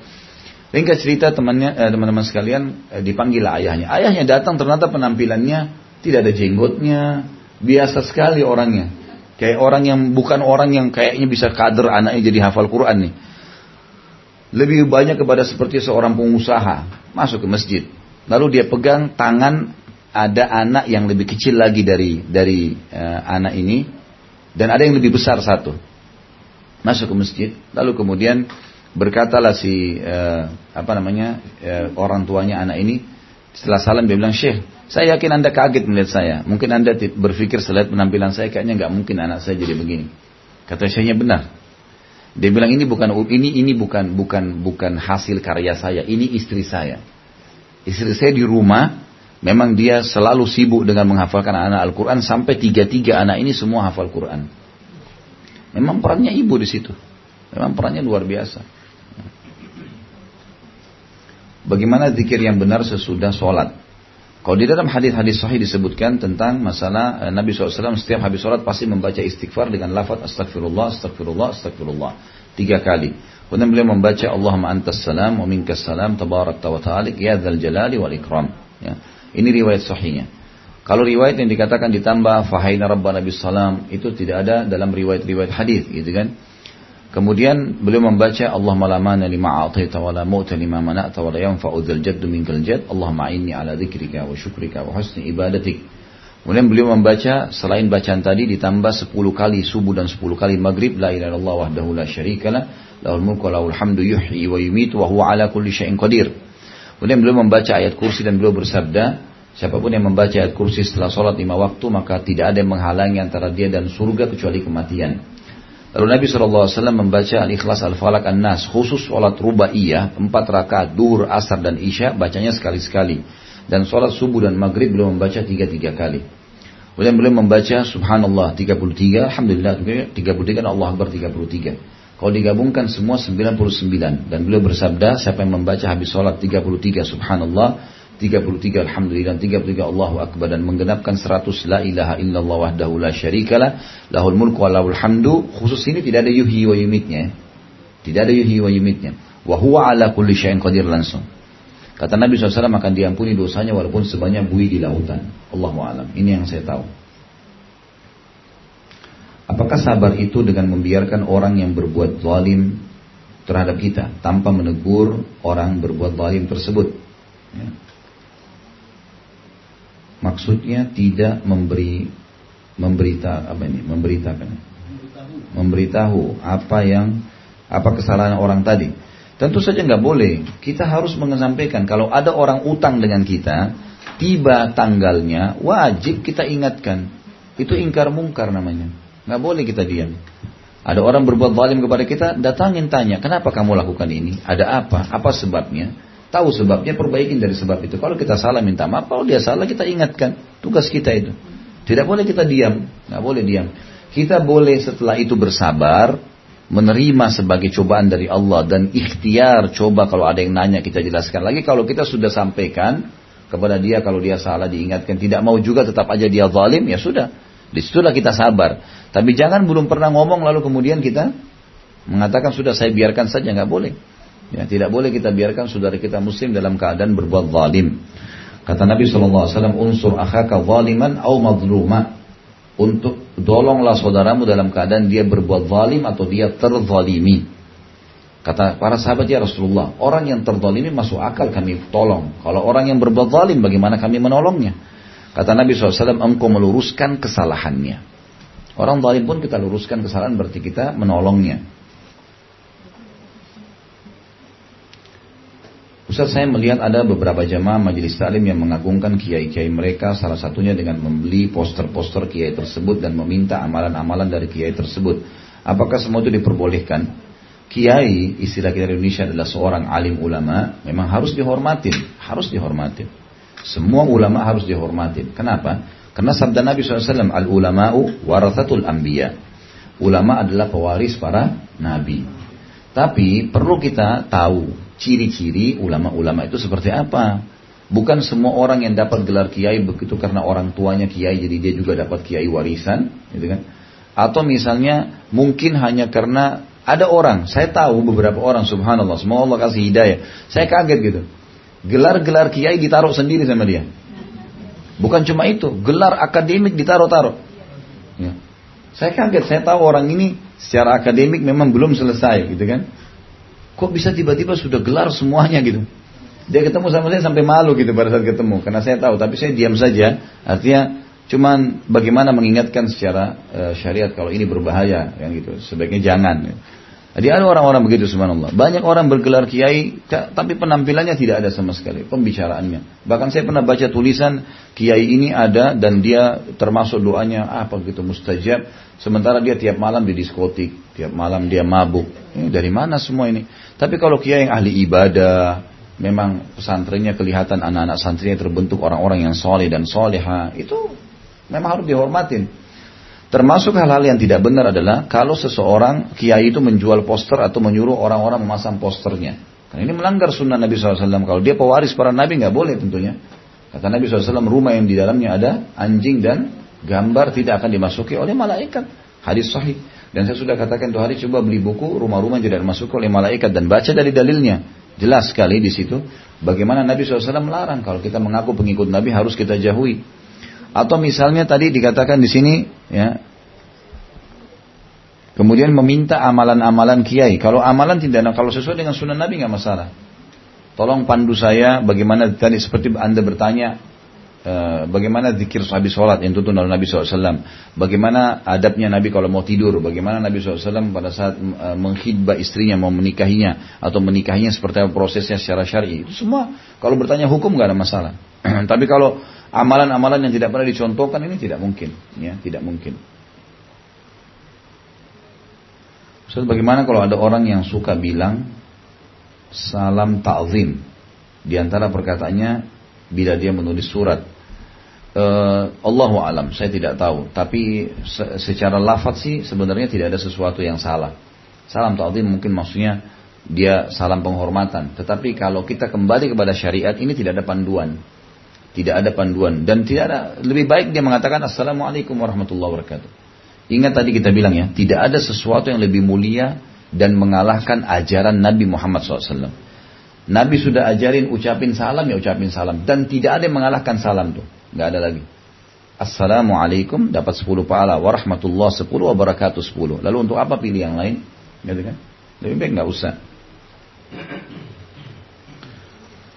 Bagaimana dengan maksud dalam ayat Al-Quran yang menyatakan kalau sudah tua tidak apa-apa tidak pakai kerudung lagi. Ada saya dengar dari salah satu ustaz juga kalau itu menyebabkan pemerintah Saudi membolehkan wanita pergi umroh tanpa mahram di atas 45 tahun. Pertimbangannya wanita bias, biasanya manufos. Bolehkah kita seperti itu? Kalau dalam ayat Al-Quran disebutkan wanita yang sudah sangat tua sekali, sudah sangat tua, bukan tolong ukurnya manufosnya. Karena di zaman dulu tidak dibahas, tidak. Padahal ada wanita yang sudah tidak bisa melahirkan zaman Nabi SAW, tapi Nabi tidak gunakan lafaz itu. Al-Quran tidak menggunakan lafaz itu, tapi dikatakan wanita yang sangat tua. Dan istilah sangat tua pada saat itu jadi tolok ukur adalah tidak mampu lagi menjadi seorang istri. Tidak bisa melayani biologis, tidak bisa lagi bekerja keras, tidak bisa lagi melahirkan. Masuk dalamnya semuanya gitu kan. Nah ini kalau memang dia kerepotan, mungkin nenek ini sudah sangat tua, dia kalau harus setiap saat ambil kudungnya kerepotan. Sebagian ulama e, tafsir menguatkan ayat itu mengatakan wanita yang kalau dilihat oleh laki-laki tidak akan ada syahwat. Artinya memang sudah nggak mungkin, mungkin kena keriput, mungkin kena segala macam yang sudah tidak mungkin laki-laki suka dengan dia. Maka itu dia boleh menanggalkan kerudungnya karena kalau buka tutup akan kerepotan. Kan gitu. Tapi bukan wanita yang masih segar, walaupun manufos, tapi kalau masih segar, masih bisa jadi fitnah, ini nggak masuk di dalamnya. Itu kan tidak masuk karena yang dilarang ini penyebab fitnahnya. Nah, ini perlu di, itu yang digaris bawahi. Kalau safar untuk ibadah masih boleh tanpa mahram seperti umrah haji. Uh, ada khilaf. Bagaimana kalau jalan-jalan dengan teman ke Eropa, tapi di grup yang aman, travel dan jaminan uh, dengan teman-teman, termasukkah khilaf perjalanan tersebut lebih tidak lebih dari 24 jam? ini sebenarnya sering ditunggangin, ya, yang saya lihat sekarang disalahfahamin. Sampai ada istilah keluar Ustaz Khalid membolehkan perempuan safar tanpa mahram. Saya bukan membolehkan Bapak Ibu sekalian. Saya waktu ditanya tentang masalah hukum perempuan safar tanpa mahram, saya sebutkan khilaf di antara ulama. Khilaf pendapat mereka yang saya sodorkan.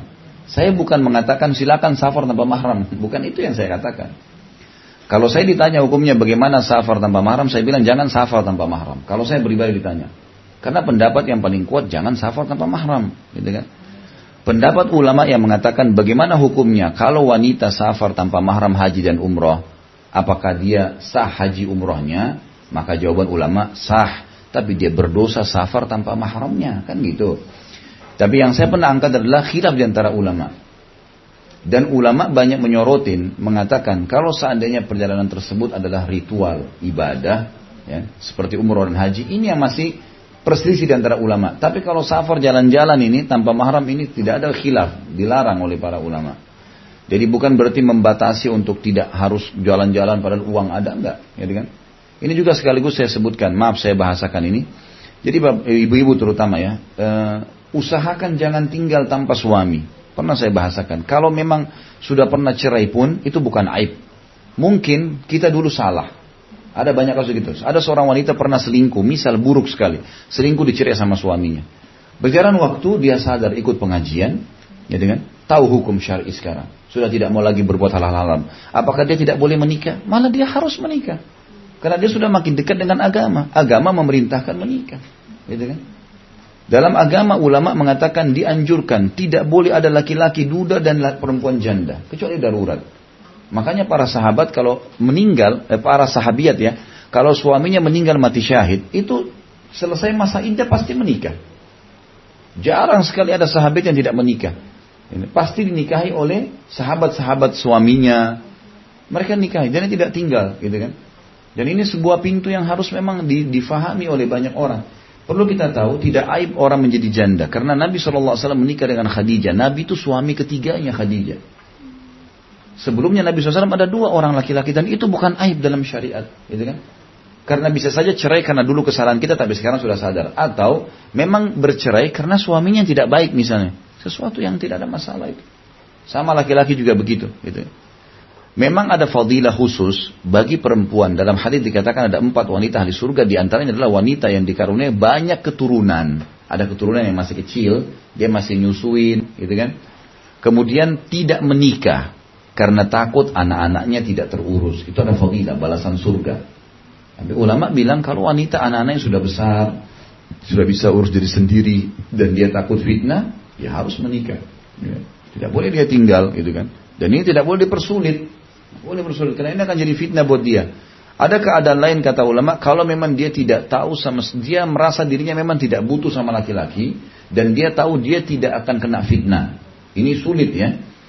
Maka itu mungkin dibolehkan dan tidak tidak dilarang. Ini tadi anjuran ya. Bukan berarti haram kalau orang tidak menikah, tidak. Karena ada para ulama-ulama yang tidak menikah seperti Imam Nawawi rahimahullah tidak menikah sama sekali. Karena beliau menyibukkan diri dengan ilmu. Sebelum 40 tahun sudah meninggal, maka itu tidak dianggap suatu kesalahan. Apabila ada orang yang kita tahu penghasilannya dari hal-hal yang tidak baik, seperti misalnya mempunyai kafe yang menjual miras, tapi orang tersebut selalu memberikan sedekah buat anak yatim atau pembangunan masjid, apakah boleh uangnya diterima? Kalau sumber dia hanya dari situ, nggak boleh. Kalau sumber dia hanya dari situ, nggak boleh diterima, karena sumber haram. Nabi SAW mengatakan Inna Allah tayyibun la yakbalu illa tayyiba. Allah suci dan bersih tidak terima kecuali yang suci dan bersih. Maksud dalam istilah suci adalah pendapatan yang halal. Ini suci. Allah tidak terima. Percuma biar dia sedekah nggak diterima sama Allah kalau dari hasil haram, hasil penjualan miras, hasil perzinahan, hasil korupsi, hasil pencurian, hasil penipuan, rampas haknya orang lain zalim hak waris, percuma. Orang korupsi tapi dia dia korupsi sekian triliun kemudian dia umrohkan satu Jakarta. Percuma. Nggak diterima dari dia, yang umroh juga nggak sah. Karena uangnya haram. Gimana caranya? Nggak mungkin. Allah tidak terima kecuali yang suci dan bersih saja. Dan saya sarankan bagi yang seperti ini, Bapak Ibu sekalian, kenapa harus jual miras? Apa memang nggak akan laku kalau orang tidak jual miras misalnya? Kafe itu bisa dikemas secara syar'i kok sebenarnya kalau mau. Kalau mau bisa saja, gitu kan. Di Saudi banyak kafe-kafe, tapi syariah, gitu kan. Mereka jual kue-kue, mereka jual minuman, tapi tidak ada yang haram. Laki-laki duduk sendiri, perempuan duduk sendiri, orang-orang duduk ngobrol, duduk sekarang banyak. Di Madinah, di Mekah banyak, gitu kan. Itu tapi tidak ada hal-hal yang memang haram dalam agama. Dan Bapak Ibu sekalian sadarilah satu hal, kita di dunia ini sebentar. Untuk apa kita mencari pendapatan haram? Untuk apa kita buat pelanggaran agama? Pelanggaran agama demi Allah Bapak Ibu sekalian dibenci oleh Allah. Punya hukuman berat, dimulai dengan ketakutan, diakhiri dengan penyesalan dan dibenci oleh manusia. Gak ada orang itu berzina, orang pencuri, orang suka mohong, mukul orang lalu disuka sama manusia itu gak ada. Sebaliknya ketaatan, kebaikan, orang yang rajin sholat, orang yang rajin ibadah, sodaka, bakti orang tuanya, itu dicintai oleh Allah. Fadilahnya besar, dapat balasan besar. Dan juga Allah buat manusia suka. Gitu kan? Gak ada orang yang rajin ibadah lalu dibenci sama manusia itu. Umumnya memang sudah disuka sama manusia. Lalu untuk apa kita cari sesuatu yang haram? Ya, tidak ada manfaatnya. Hidup dunia sebentar. Ada jaminan Bapak Ibu bisa nginap sampai besok kita masih bisa ketemu? Tidak ada jaminan. Sesehat apa pun kita, seorang olahragawan, vitaminnya bagus, segala macam makanannya bagus. Apakah ada jaminan tidak mati? Ya, mungkin lah, pasti mati. Sekarang kalau kita mati sendirian loh Bapak Ibu sekalian, hati-hati. Makanya Atha bin Abi Rabah pernah berkata kepada seorang khalifah, Hisham bin Abdul Malik. Dia menekankan, khalifah ini kebetulan orangnya Masya Allah beriman dan Atha ingin menasihatinya.